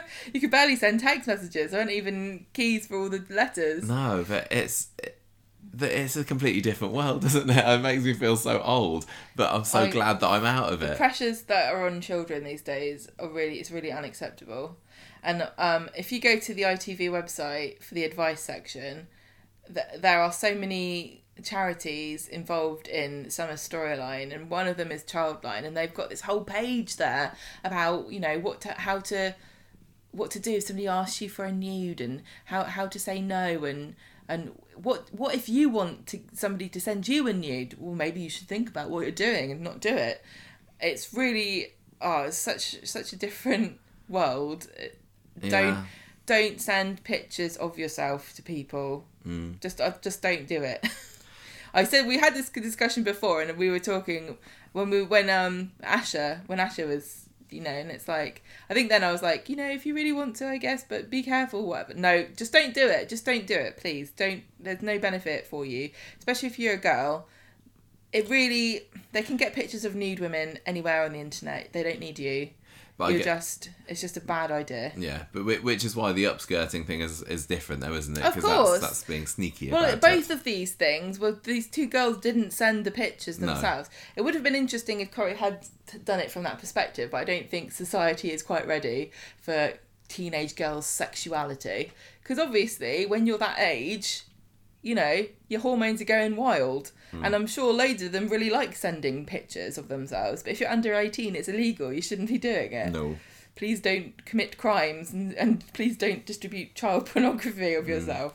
But I, wonder whether Coronation Street is putting this story in because it's trying to, you know, get the teenagers watching or to catch the teenagers who are watching and tell them, or is it was it more aiming it at their mums and dads? 'Cause we talked already recently about the fact that I don't think that many teens these characters' age are watching Coronation Street at the moment. Well, so who's it for? People our age are the ones who are going to be having teenage children, aren't they? Yeah. You know, people in their 30s and 40s are the ones who have kids that are now of the age that are, have got these kind of facilities and urges. And, you know, if we were surprised, I'm sure there's lots of other parents who have no idea this is what their kids are doing. And you know, it is the it's the boys that have got to be stopped. It's not the girls' fault. No, no, it's not. No, it's not. Um, I Yeah. wonder whether we'll find out. Like, I wonder whether Max will be doing it, or is that going to be too far? Because he's a wrong un, but he's not that wrong. Is it just going to be some random guy at school? Is it going to be, you know, could it be like, um, it's going to be like Eli or somebody, one of the one of I the dodgy know, guys from uh, the last year? I don't know, but I don't think for a minute any of them have really thought about what it is they're doing and why it's wrong. Um, and it's also a bit gross because you know he Max was like, "Oh, get get loads of them. I didn't even know it was summer, whatever." You know, I've deleted it now. Would he have deleted another picture?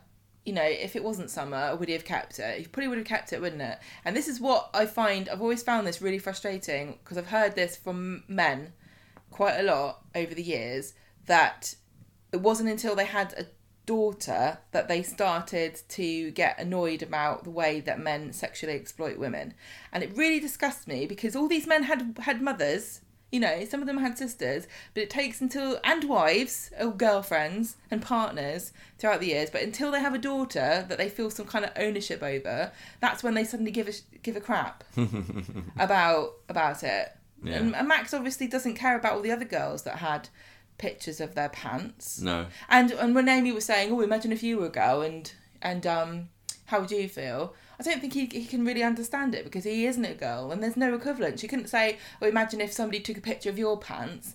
So I don't think boys understand what it's like to be a girl and be vulnerable and scared. It's horrible. yeah, I'm, I'm looking forward to seeing how they um what they do with this and But yeah, I think I how th- preachy it comes across. um I or yeah. I- just whether I- it's a good opportunity for some some nice character development for Amy, which is what I'm hoping for, really. I love Amy. I think she's perfect. Never change, Amy. Keep telling these disgusting boys that they're horrible wretches and try and shame them into being decent people. Such a shame that she was killed off on a Squid Game episode, wasn't it, a few months ago? Yeah. She was in the final two, though, so. But you know, obvious and poor poor Summer felt must have felt so violated. Mm. Any and she was, you know, she not coping very well with her stress. And I looked up because I was really, I was really um interested to to because I thought is she like when she's eating is she getting something different from this that that anyone else might diff who isn't diabetic? Like is there a physical reaction that she's getting from eating this chocolate that is different for her? Like Yeah, she is she getting a is she getting a heart rate rise from it or is she is she feeling dizzy like you might do if you were drunk um i didn't find that there was any kind of i mean there obviously are physical symptoms to having a low or high blood sugar level if you're a diabetic, which it must be what is what's happening to her, but it's not necessarily a pleasurable thing, I don't think, No. because it's you know you know feeling sick and and having a headache and dizzy and all the rest of it. But what I did find is that there is actually a pretty um, big link between diabetes and um, binge disorders, binge eating disorders. Oh, well, there we go then. Um, and I don't know whether it's mostly d- type 2 or not so frequently type 1, but um, obviously, binge eating comes from stress, and she is under a lot of stress, and she's being told and controlled, you know, you're allowed to eat this, don't eat that, etc., etc. So the only way she can really feel like she's in control is to eat, I guess. But even then, binge eating is when you feel out of control and you can't stop eating. So I don't know. Um, obviously, really sad. But God, Summer's just not having a good time, is she? She's not. She just needs to have a nice relax and, and build another robot or something to take her mind off it. Yeah, that's right. That's how you solve it. Yeah, that that robot was back again this week, wasn't it? The one that we the we, the one with the wonky eye. I'm sure that it had been taken off that shelf Yeah, for a little had. while, so it was nice gone. to see it back. And we also saw on the shelf a nice um, EE modem from oh router, sorry, on Billy's shelf there. So they're obviously getting their product placement in. Everybody on Coronation Street is now going to have EE internet. I- Well, I- as I've seen from this bloody YouTube advert that keeps playing for me all the goddamn time, you can use the, your EE internet to land a plane can you really? because it's such a reliable connection. Um, Or maybe it- that's going to be what's going to happen in Coronation Street. They're going to have an Emmerdale style plane crash when somebody's trying to use it to land a plane. They get momentarily distracted and through the cabin. Oh yeah, good idea. So yeah, poor Summer. This is this is just going to go down the route of she's she's got an eating disorder. I just still can't get behind the character of Summer. I think I like her a bit more than I did at first when Harriet Bibby took over, but out, out of the is just- teenage characters, she's just the one that doesn't do it for She's me. She's just so cheerless, isn't she? Like nothing, like, not even a good thing can make her happy. and I I can't. She I needs feel, to hook up with Zidane. I feel really he's, bad he's on, about- back on the market again. about disliking her because she, because of her anxiety because I am actually going through a bit of a mental health crisis myself with my anxiety it's through the roof at the moment I am always constantly stressed my heart's racing all the time because I'm worrying about things but even I'm like come on summer just get over it maybe we need to give each other a good old shake Okay, give me someone talking to. I need to write. I need to write this down on my um my little uh, CV thing to get into Oxford. I'm sure they'll let me in if I say I'm a bundle of nerves. Right, um, well, this is like going to be like the shortest podcast ever. It, just- it feels like we're Because you told me off for, for interrupting you, and then you told me off for looking on the internet, and then you confiscated my iPad. It just doesn't feel like there's a whole lot of talking points on this week's one. I don't think we're going to well, get much from this. some of the major things, like the the the, the all the whole entire Tim and Sally storyline was like ditto from last week. Yeah. And then the Joseph storyline. I mean, what what's there to discuss about a missing child? I don't agree with it. What do you think? right, well, what do you think about Shona taking over the cabin? Let's see. Th- well, this- thank God that. Can I just say, please, thank you, thank you so much, Coronation Street, for not making Shona's brain damage an issue storyline. yes. Because if we had to feel bad about her taking somebody's red bush and throwing it in the on in the gutter, I think I'd just have to stop watching this program. So, um, Brian and Cathy want to go off on holiday, don't they, uh, this week? Where are they And, uh, going? Devon. Yeah, Devon. That's right. I think they say that. And um and, and so there's there's a couple of nice scenes. There was one at the beginning of the episode or near the beginning with Jenny and Rita, who's Sorry. also asking her about Leo. Um, and Jenny thinks it's quite like a nice little idea, so she's a bit all go girl about it. Yeah. And then Jenny finds Brian and Cathy in the cabin later and starts having a go at them for leaving Rita to hump a load of boxes earlier on. She says what liberties they're taking, and Cathy says, "Look, we're not taking advantage of her. In fact, Rita suggested that we get away for a while ourselves after this massive, after this terrible year we've had."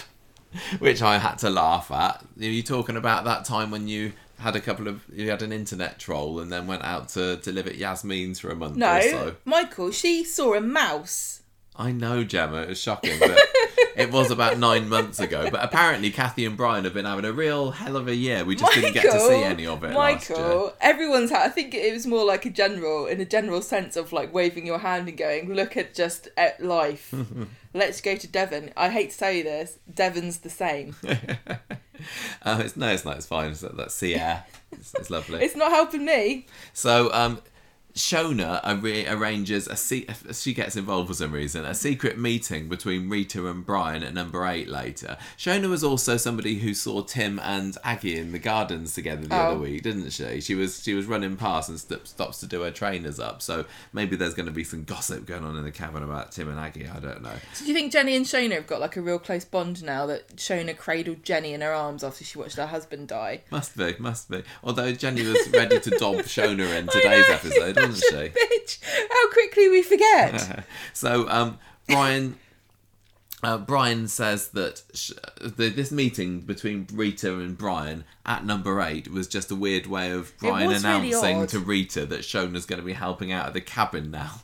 And I, so can I just can I just remem- remember Brian and Cathy own the corner shop. It's not actually Rita's shop anymore. No, she's just a. she's, an just a- employee that lives above the place. Yeah. But she still thinks she owns the place, just like Norris used to yeah. when he really didn't have that much. Well, I can't remember. and and they had to have a secret meeting to tell her that Shona's going to now be her co-worker. Like it's you know, sorry Rita, you don't get a say in this. Well, Rita starts off looking not very impressed by it, but she seems fine by the end of the episode, and she's busy training Shona up. And um, Shona has this joke with Rita about like, are we- allowed like free sweets every day? And Rita's Rita's like, what am I taking myself on for? And Shona's great 'cause she's like, I might be daft. No, No. she's, no, she says I may act, I may say daft things, but I'm not actually daft myself. But you which are, was though. which was just great for me because I think that they've just about got the right balance now for Shona. Yeah, I love her. Not too I'm brain damaged, I'm in shot in a box, and, and not too much the same as she was before. So I'm really really enjoying Um, her at the moment. I also thought it was quite funny that Shona's like kind of seems to have not realised she's going to get paid. Like, no, no, no, Shona, you don't get free sweets, but you get money to buy sweets, as many as you like. Really, in fact, if you're working part time in a shop, I think you could probably afford more sweets than you can eat. Um, so Wednesday, she she um, gets in Rita's good books. but basically, it's just a little mini story where a very talkative sweet salesman comes round, and he he's Wasn't his that usual. today? Yeah, it was today. Oh yeah, it says Wednesday. Wednesday. No, it was today. Yeah, the the usual thing is that he comes in and talks Rita's ear off for an hour while he's eating her, um, so Drinking all his her tea. bush.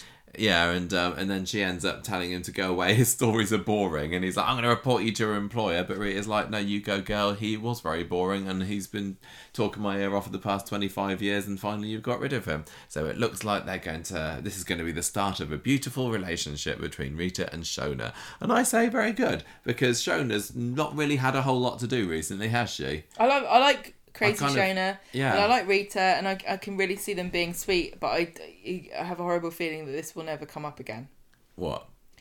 Them doing anything together. I think it must do. I mean, I, I, yeah, but we how many times have we had this where we get some kind of cool setup for something that like feels like it writes itself, and they just don't bother. We, we have said recently that we've not seen very much of the cabin in Coronation Street for ages. Yeah. And I, I, it, it seemed very odd to have a whole story about now the cabin's got a new employee without showing it because nobody was sitting there saying, What's Shona doing in Coronation Street? Oh, we better give her a job. That's no, I think I think we're going to see her in the cabin. I've got I've got faith in that. But I think this should be cool because she's got the customer service skills from all these years working at Roy's, all that bettering roles that she used to do, and now she can. Shona papers. definitely needs a public facing job so that she can insult people in hilarious manners. and say, "Don't blame me." I'm just Shot mental. Yeah, exactly. Um, no, I think it'd be cool. Um, but but what else? Clayton will come and go, I would like a packet of Rizlas, and she'll be like, Um, so I I I wonder when Rita is actually going to properly retire fully though, How dare you? because she's you know she's getting on a little bit. anything isn't she? keeping her alive? May, maybe when Brian and Cathy get back from Devon, Rita will decide. Well, maybe I shall step down and Shona can do my job because she was such a brilliant person, Rita's just snatching jobs off young folk, model isn't she? Yeah, she is. She's sitting on a nest. She's she's sitting on a nest egg. That girl probably. Anyway, that's all good. And finally, Drop Dead Ted. Everyone's talking point last week. Didn't really make much of a splash this week, did it? On Monday, um, Faye and Emma are still fretting away. Tyrone's got no clue. He's not got not picking up on any vibes. Later on, Craig has hurt his ankle running. Again, Coronation Street. It's just channeling my life. um, Ted, Tim, Tim brings him Ted's crutch, and this is the most fascinating thing that he's ever seen. Um, Craig. He asks so many questions about this because he's like a detective. He comes back from the hospital and he's hobbling about on this crutch, and Emma's trying to maintain this innocence, but it's not really working. And he's like, "Dude." Craig's like, oh, I'm investigating. I found some initials. I reckon the person who owned this crutch must have put their initials on it, and that's what these letters are here. What do you Give think? Give him a raise. You can tell he's been a policeman for a few years now. Well done, and then he Craigie. goes, oh, You've cracked this case. according to the height of this crutch, I reckon the person must have been about five foot eight. Five foot eight. I'm not wrong. Oh, um, well, I don't. And then and then immediately Emma and Faye are like, no, maybe he had long arms, short torso, or different length feet or something. But then he doesn't go anywhere with it, and Emma is just left looking worried. Yep. I can't believe that he, he he's why why does nobody notice that they're looking terrified in the background in every scene? But also, He's why is he so vibes, fascinated he? by by a crutch? Does his phone stop working or something? He can't go on the internet and look up panty shots. he's like, if he's uh, surely the job of a policeman is to be able to have, you know, you get trained into telling when people well, are lying. I don't. The thing is, right? when they're really covering it Listen, up well, and, and, and police Emma's not. officers have been have been studied as to whether they're better at telling when someone's lying than the general public, and they're actually no better at telling if somebody's telling the truth or not than anybody else. But they do think that they know more than other people. Oh. So, so Craig, Craig probably it makes sense that he's oblivious because policemen aren't that uh, any different from anybody else. But also, Craig's not a particularly good policeman. No, not particularly. But I just thought this was great because this is like the most deduction that Craig's ever done. And he still hasn't got to any kind of conclusion or realised what the hell he's talking about or put anything together. Like, hang on a minute, these initials are the same as the dead guy, and his exor- he was also five foot eight. He's had to have a really long think about it. He's like, oh, I, I think this is. I think it's probably going to be so next week close when to some kind get of conclusion Hang on a minute. about this. but I hurt my ankle, so I'm not going to think about it too about much. it, Can't know. And that's it, Gemma. Already, we've reached the end of this week's Coronation Street in quite possibly record time. Um, It's because I didn't have any stupid, boring, impassioned speech about something that I don't know anything about. no, it just cause kind of did what it said on the tin this week's Corrie, didn't it? It was it was totally fine. It didn't like thrill me. I, I kind of enjoyed it. I liked the little vignette of, of Joseph going away and then coming back again. Do you think thought- that? Oh. But I thought that the Tim stuff was. I I'm not hating it, but it felt somewhat redundant after last week. It felt like Coronation Street is making us eat bubble and squeak all week. Like here's how the left- so? here's the leftovers from last week. We're gonna reheat them up, and this is Tim and Sally again. But just just eat it again, please. Even with the um the Zidane story, it was a, it was very much like, oh, what should we do with the money? Which was the, what I was really the, the like- crux of the matter was last week. I really like Yasmin. She's not coming across very well in this story. Alya and Zidane are boring. The story's boring and improbable. And I don't think anybody cares about either of them enough to invest in how this ends up resolving itself. Like Mariam, like get out of there as fast as you can because not only are they criminals, but they're dull. Um, I like the Joseph stuff. I think that if you're a parent, it probably was quite harrowing to watch. Even I, who have only a cat to my womb, was thinking this is probably the most horrific thing that can possibly happen, apart from the obvious, which is to find the child dead. You know, and and then when Blimmin Hope goes missing as well, and they all start to think that there's like some prolific child snatcher just picking children up left, right, and centre. I think you'd. I think I'd be sick. I wouldn't be able to do anything. I, you know, poor Chesney. In some ways, they were the characters. Gemma and Chesney were almost underreacting to the severity of it. be frantic. I You'd would be, be, out, you'd be utterly, utterly out of your mind and paralysed with fear. Probably, yes, literally. Um, I did think it was quite funny that um, that Hope and Joseph, two missing children, wandered all the way from the industrial estate into Victoria Gardens, and there were two police officers on the other side of the road, and they're literally standing facing a brick wall, so they didn't see them. Like, what are you two doing? I know that Craig is useless, but you know that means you've got to pick up the slack. I think, I think this is the pla- I think this is the passage to platform nine and three quarters of the tram stop here, but Maybe I can't get through. Yeah, That maybe that's what's happened. Maybe the children have, are kind of materialising through walls. Because I remember reading that there's space between all of our like particles and atoms, right? And it is actually not without the realms of possibility that the space in your atoms could line up completely with the wall, and you could just go straight through it. And the other policeman's go, "Whoa." And then Seb's ghost comes on and says, "Yeah, just like this." Woo! Also, he had a, this this Clint, this D'Artagnan guy, had this really long conversation inside an alleyway with two little children. What did they walk at the? Remember that time? Yeah, just like the policeman didn't notice this dodgy guy walking into an alleyway, like hunched down, going, "Right, kids, I'll give you hundred quid." what are they doing? Anyway, that was kind of funny. That was, it was kind of funny. Um, my It was my very- assessment of this week is not enough Abi. Yeah, Abi wasn't in it at all, but you know, She would have found Joseph and Hope. Why didn't they just? she would have like Why didn't they just ask her? she would have punched her way through the ceiling. yeah. I can hear a, I can hear a child's voice. It was cool seeing the attics again. They don't often show the attics on the terraces there, do they? But Yeah, um, well, if that valuer thinks you're getting a room up there, she's got another thing coming. Well, I, I they, they also Thing. um, think. No, I know, I heard it. Um, they they uh, they had a nice reference to that story they had about five years ago where they tried to convert Yeah, the attic right. and Tyrone fell through the floor because of um, Todd's dodgy work there. But um, anyway, Gulp. yeah. So um, I am going to give this week's Coronation Street three child catchers on the loose out of five. It was all right. I'm gonna give it um three top-notch raconteurs. Nice. Um, okay, character of the week this week. Um, I did quite like Yasmin, as I, I say, she was um, being a little bit hypocritical by taking the money for herself, but she gave it away again afterwards, and maybe she, was the didn't overreacting. take it for herself. I think she just went, "I'm taking this off you." So you Well- can't do any more damage, but I don't know what the hell to do with it. Well, I don't know whether she just becomes complicit because uh, Alya, the only reason she's involved, isn't she? Because she found out about it and then she got caught up in it, and now Yasmin Oh, is is also just caught like- up in it. This is just like Succession, when um, when Tom is it Tom finds out what the cruise line division has been up to, and the man before he goes, he's like, right, I can tell you, and then you'll never be the same again, or I can just shred everything. What do you want me to do? this is what. Don't ever tell me anything. I don't want a dilemma, like a soap dilemma. They always have soap dilemmas about, oh no, someone's told me about their criminal activity and now I'm complicit because I haven't gone to the police. Yeah.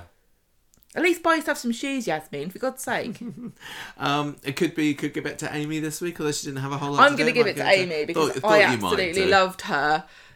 She's great.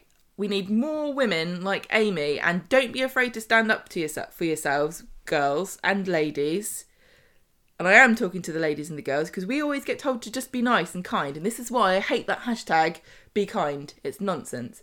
Don't be kind to people that are taking pictures up your bloody skirt. It's okay to get angry and assert your rights. So carry on, Amy, and everybody else be more Amy. Maybe I'll give my character profile to um to Joseph's teacher, just as a fellow primary school teacher, because she might not have handled the situation with the bullies that well, but she's probably really overworked and stressed, isn't she? So maybe she deserves a character of the week. Or maybe I think I might actually just give it to Joseph himself because he was, you know, He was quite he was he was the main talking point of the week, and up Poor until this waif. week, if you'd have asked me like, so what do you reckon about Joseph as a character? Is he has he got what it takes to be a good Corrie kid character? I was like, I, I don't know, he never really does anything. But I think this week showed that he's got something about him, hasn't he? I think that he was um, and, and he and he's definitely got a look of um, young Chesney about him, hasn't he? He And, and a, could a go. way He's about him. very sweet looking, isn't he? He he doesn't have Chesney's kind of boisterous, cheeky sort of nature. he's like- like, Harry Potter, but he's not magical.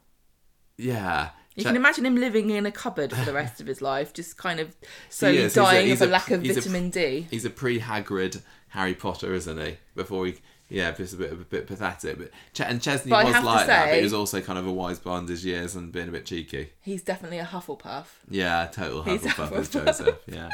Okay, well, I'm giving it to Joseph. You're giving it to to Amy. Amy. Both giving it threes. Congratulations, Corrie.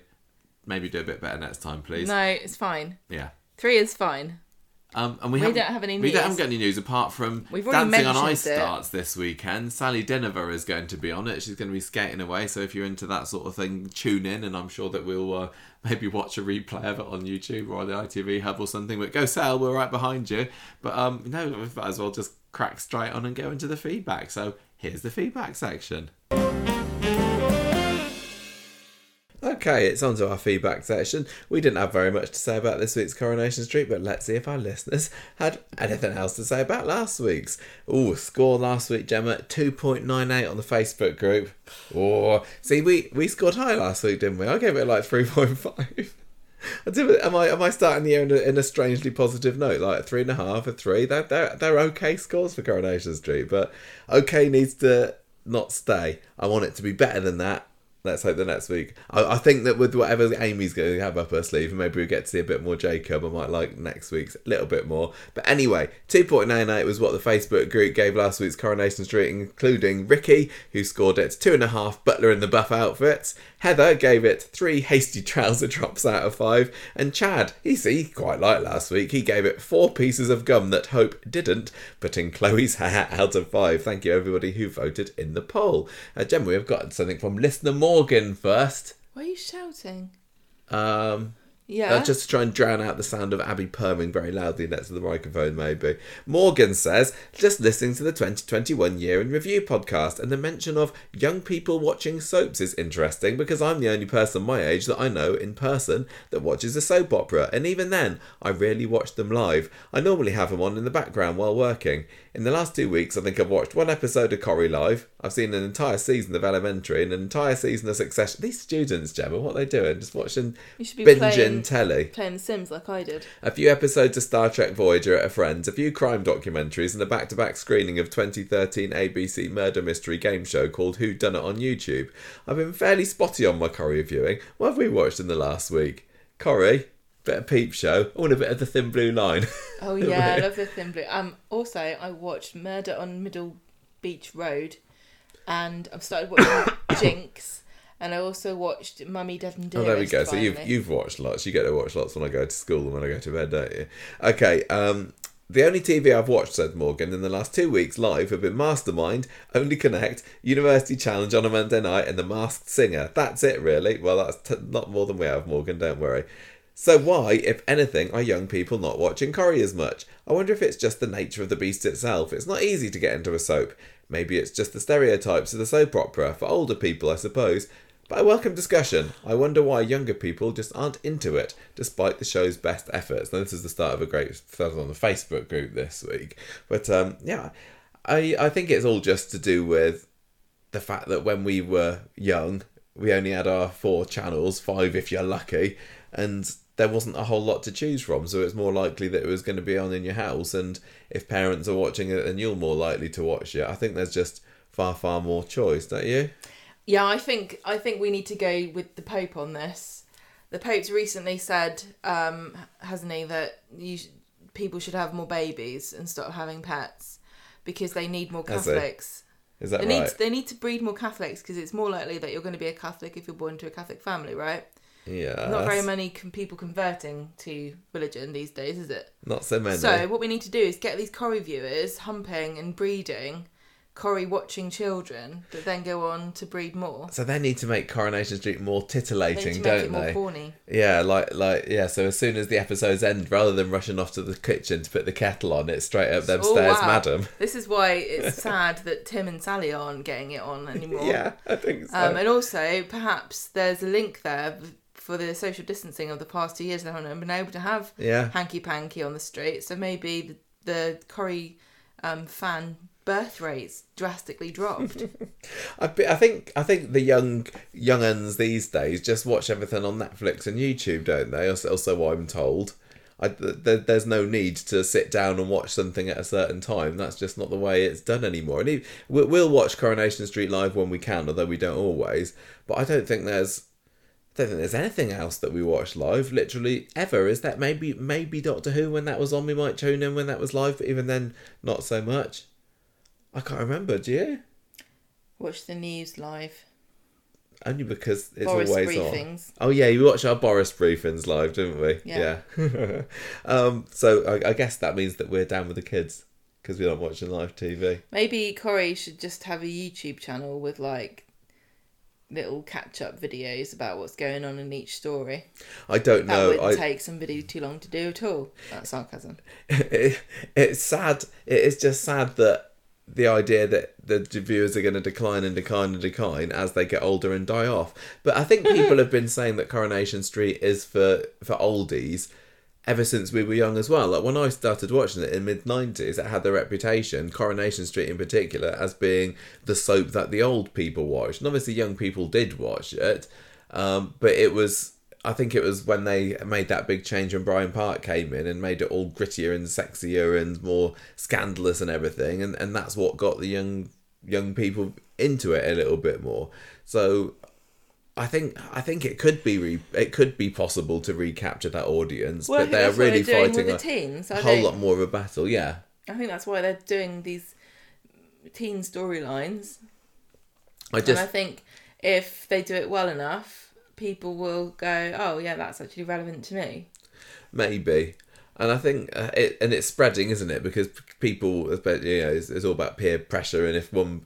If the cool kids are watching it, then then more people are watching. Or if your I friend watches, think I don't think the cool I kids are don't watching think that people are going to be peer peer pressured. Like everyone teased the kid that doesn't watch Coronation Street. In fact, you don't even know what's going on with Tim and Sally right now, do you, loser? And the teacher says they're only saying that you should watch Coronation Street because They're trying to they want help you because they want you to enjoy your evenings. learn about some social issues. Yeah, you don't know anything about diabetes and what not to eat they at Kenner's bar. They said they won't tease you about not watching, watching Coronation Street again, okay, Joseph? They won't tease you about watching EastEnders. I don't know. I, I I know that you know there might be one person in year six at school that says they watch it, and I think that's like watching it with a parent, or maybe I go on enough about it that I may be able to convert one Maybe they year. maybe talk about it so much they feel like they watch it. So, oh, it, it's sad, but you know we'll we'll keep that flame burn. I don't care if nobody watch. As far as well, I'm you concerned, do it- need somebody to watch it so that they can make it for you. That's very true. Well, I mean, once I'm dead, they can stop making it. Really, I'd be very gutted to feel that it's going to keep going with all these exciting stories, and I'll never, under, I'll never be able to see what happens. So maybe it's for the best, really. What a lovely thought. Okay, um, right here, here is. Oh, Joe, you can do this one. Read, read this little comment from from Robin here. Just listening to the predictions pod, and I just wanted to say my only wish for COVID restrictions this year is for there to be a wedding or a party where a full slate of the cast or anyone who would realistically be invited to attend are there, be it in the Rovers, Bistro, whatever.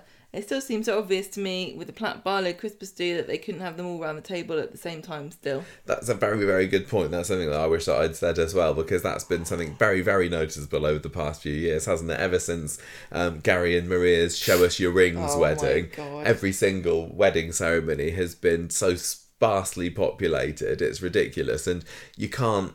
You can't hide it, can you? For a for a wedding in a soap, you need to have you know the whole cast, well, a good chunk of the cast there. Fill The- up the other half of the room with random extras. Putting all the main characters "I at the front of the pews. I hate weddings. I hate filming weddings. Yeah, they do, don't they? Yeah. But um, it, it's very, very noticeable, and, and I would hope that maybe by the end of the year they can they can fill some rooms a little bit more, because they Just it- computer generate everybody. maybe they'll have to They just computer generate people sitting on shots there. or something. sitting on um bench and then you know somebody behind them. In fact, you could fill the whole church with Jenny Jenny Bradley looking disapproving.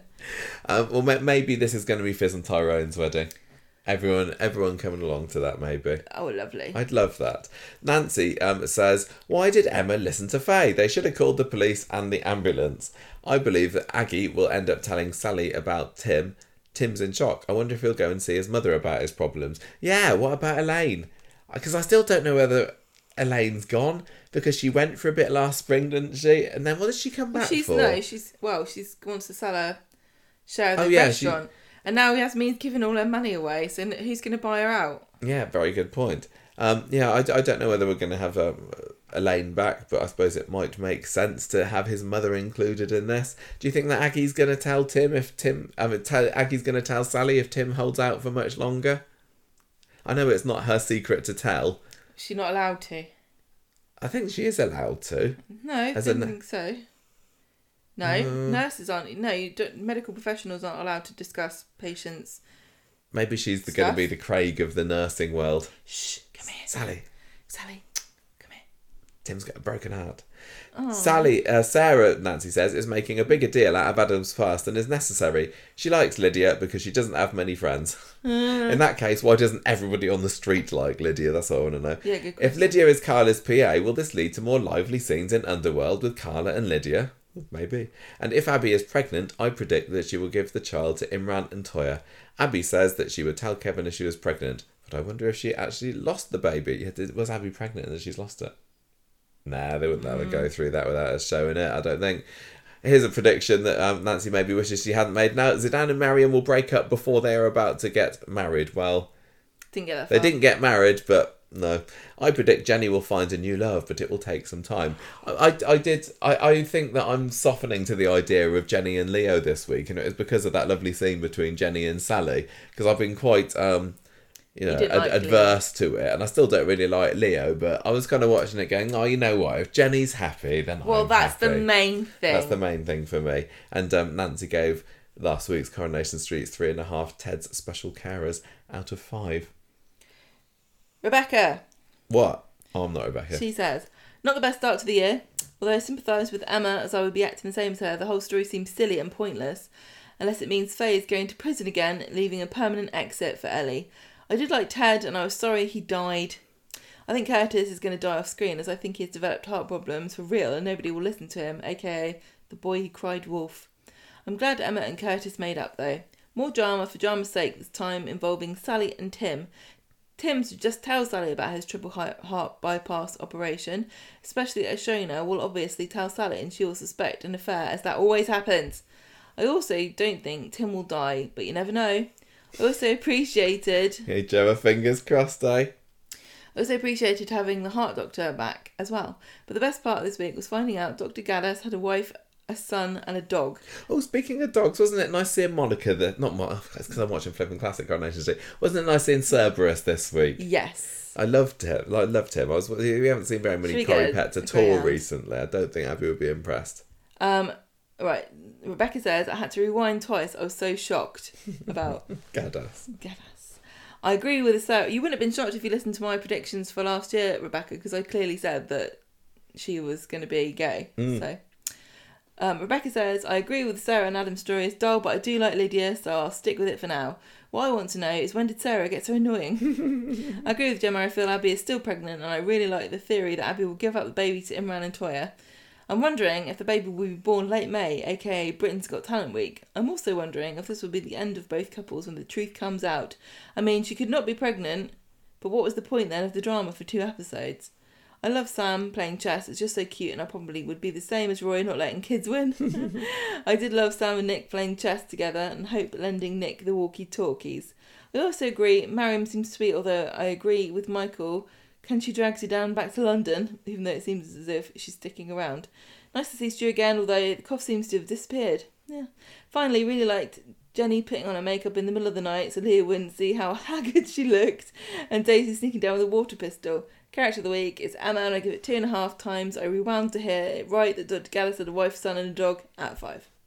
Thank you. Nicely read, Gemma. What kind of dog is it? That's my my question. Um, I can't think of any dog breed. I think she's got one of those big sheep dogs, big fluffer. I think she's got a. Saint Bernard. Uh, I think she's got a mongrel. You reckon? I think she's rescued it from the RSPCA. Okay, and that's it. We haven't even hit the two-hour mark yet, but I think we've run out of stuff to say on the podcast. I, I'm sorry if you had a nice long drive ahead of you today, or you Well, were hoping to give your house a proper there's bottom no in while you were to listening to, the Conversation. Street. But no, um, we, we have run out. We did have a quite a long bonus podcast this week, so I suppose that's um, some Well, it's still like four hours worth of podcast. Yeah, which is more you get from most podcasts, everybody. So no complaints, please. Um, hopefully next week we'll be able to talk a bit, a bit about more. What? How does Sally get on in Dancing on Ice, for example? Um, and what's Amy going to do about the upskirting? I got no idea. I I'm still doing very well at avoiding my spoilers at the moment, so I don't know very much about uh, future weeks. But I hope we've got big things coming. Tell you what, what I miss is this. Is it like the third week in January, the week we're leading up to? That's usually when that's when they used to have the NTA week, isn't it? But that's all moved now because of COVID. So there's always something massive happening round about this time of the year. But I don't know. Maybe it's just going to be a normal week. Did we miss any obvious talking points this week? If anybody's like had an opinion about something in this week's Coronation Street and we just kind of glossed over it and you want to know what we thought about it, write in and tell us. Otherwise, Email us at conversationstreet at gmail.com. We're at conversationstreet.podbean.com. We're on Patreon. You can leave us a review on iTunes. We're on Instagram, Twitter, Spotify, Facebook, and YouTube. Goodbye. thanks, Gemma. Gemma just wants to stop Well, now. let's go on we, two hours. We need to shove a pill down our cat's throat. Bye, everybody. Bye. The music for this episode came from podcastthemes.com. Música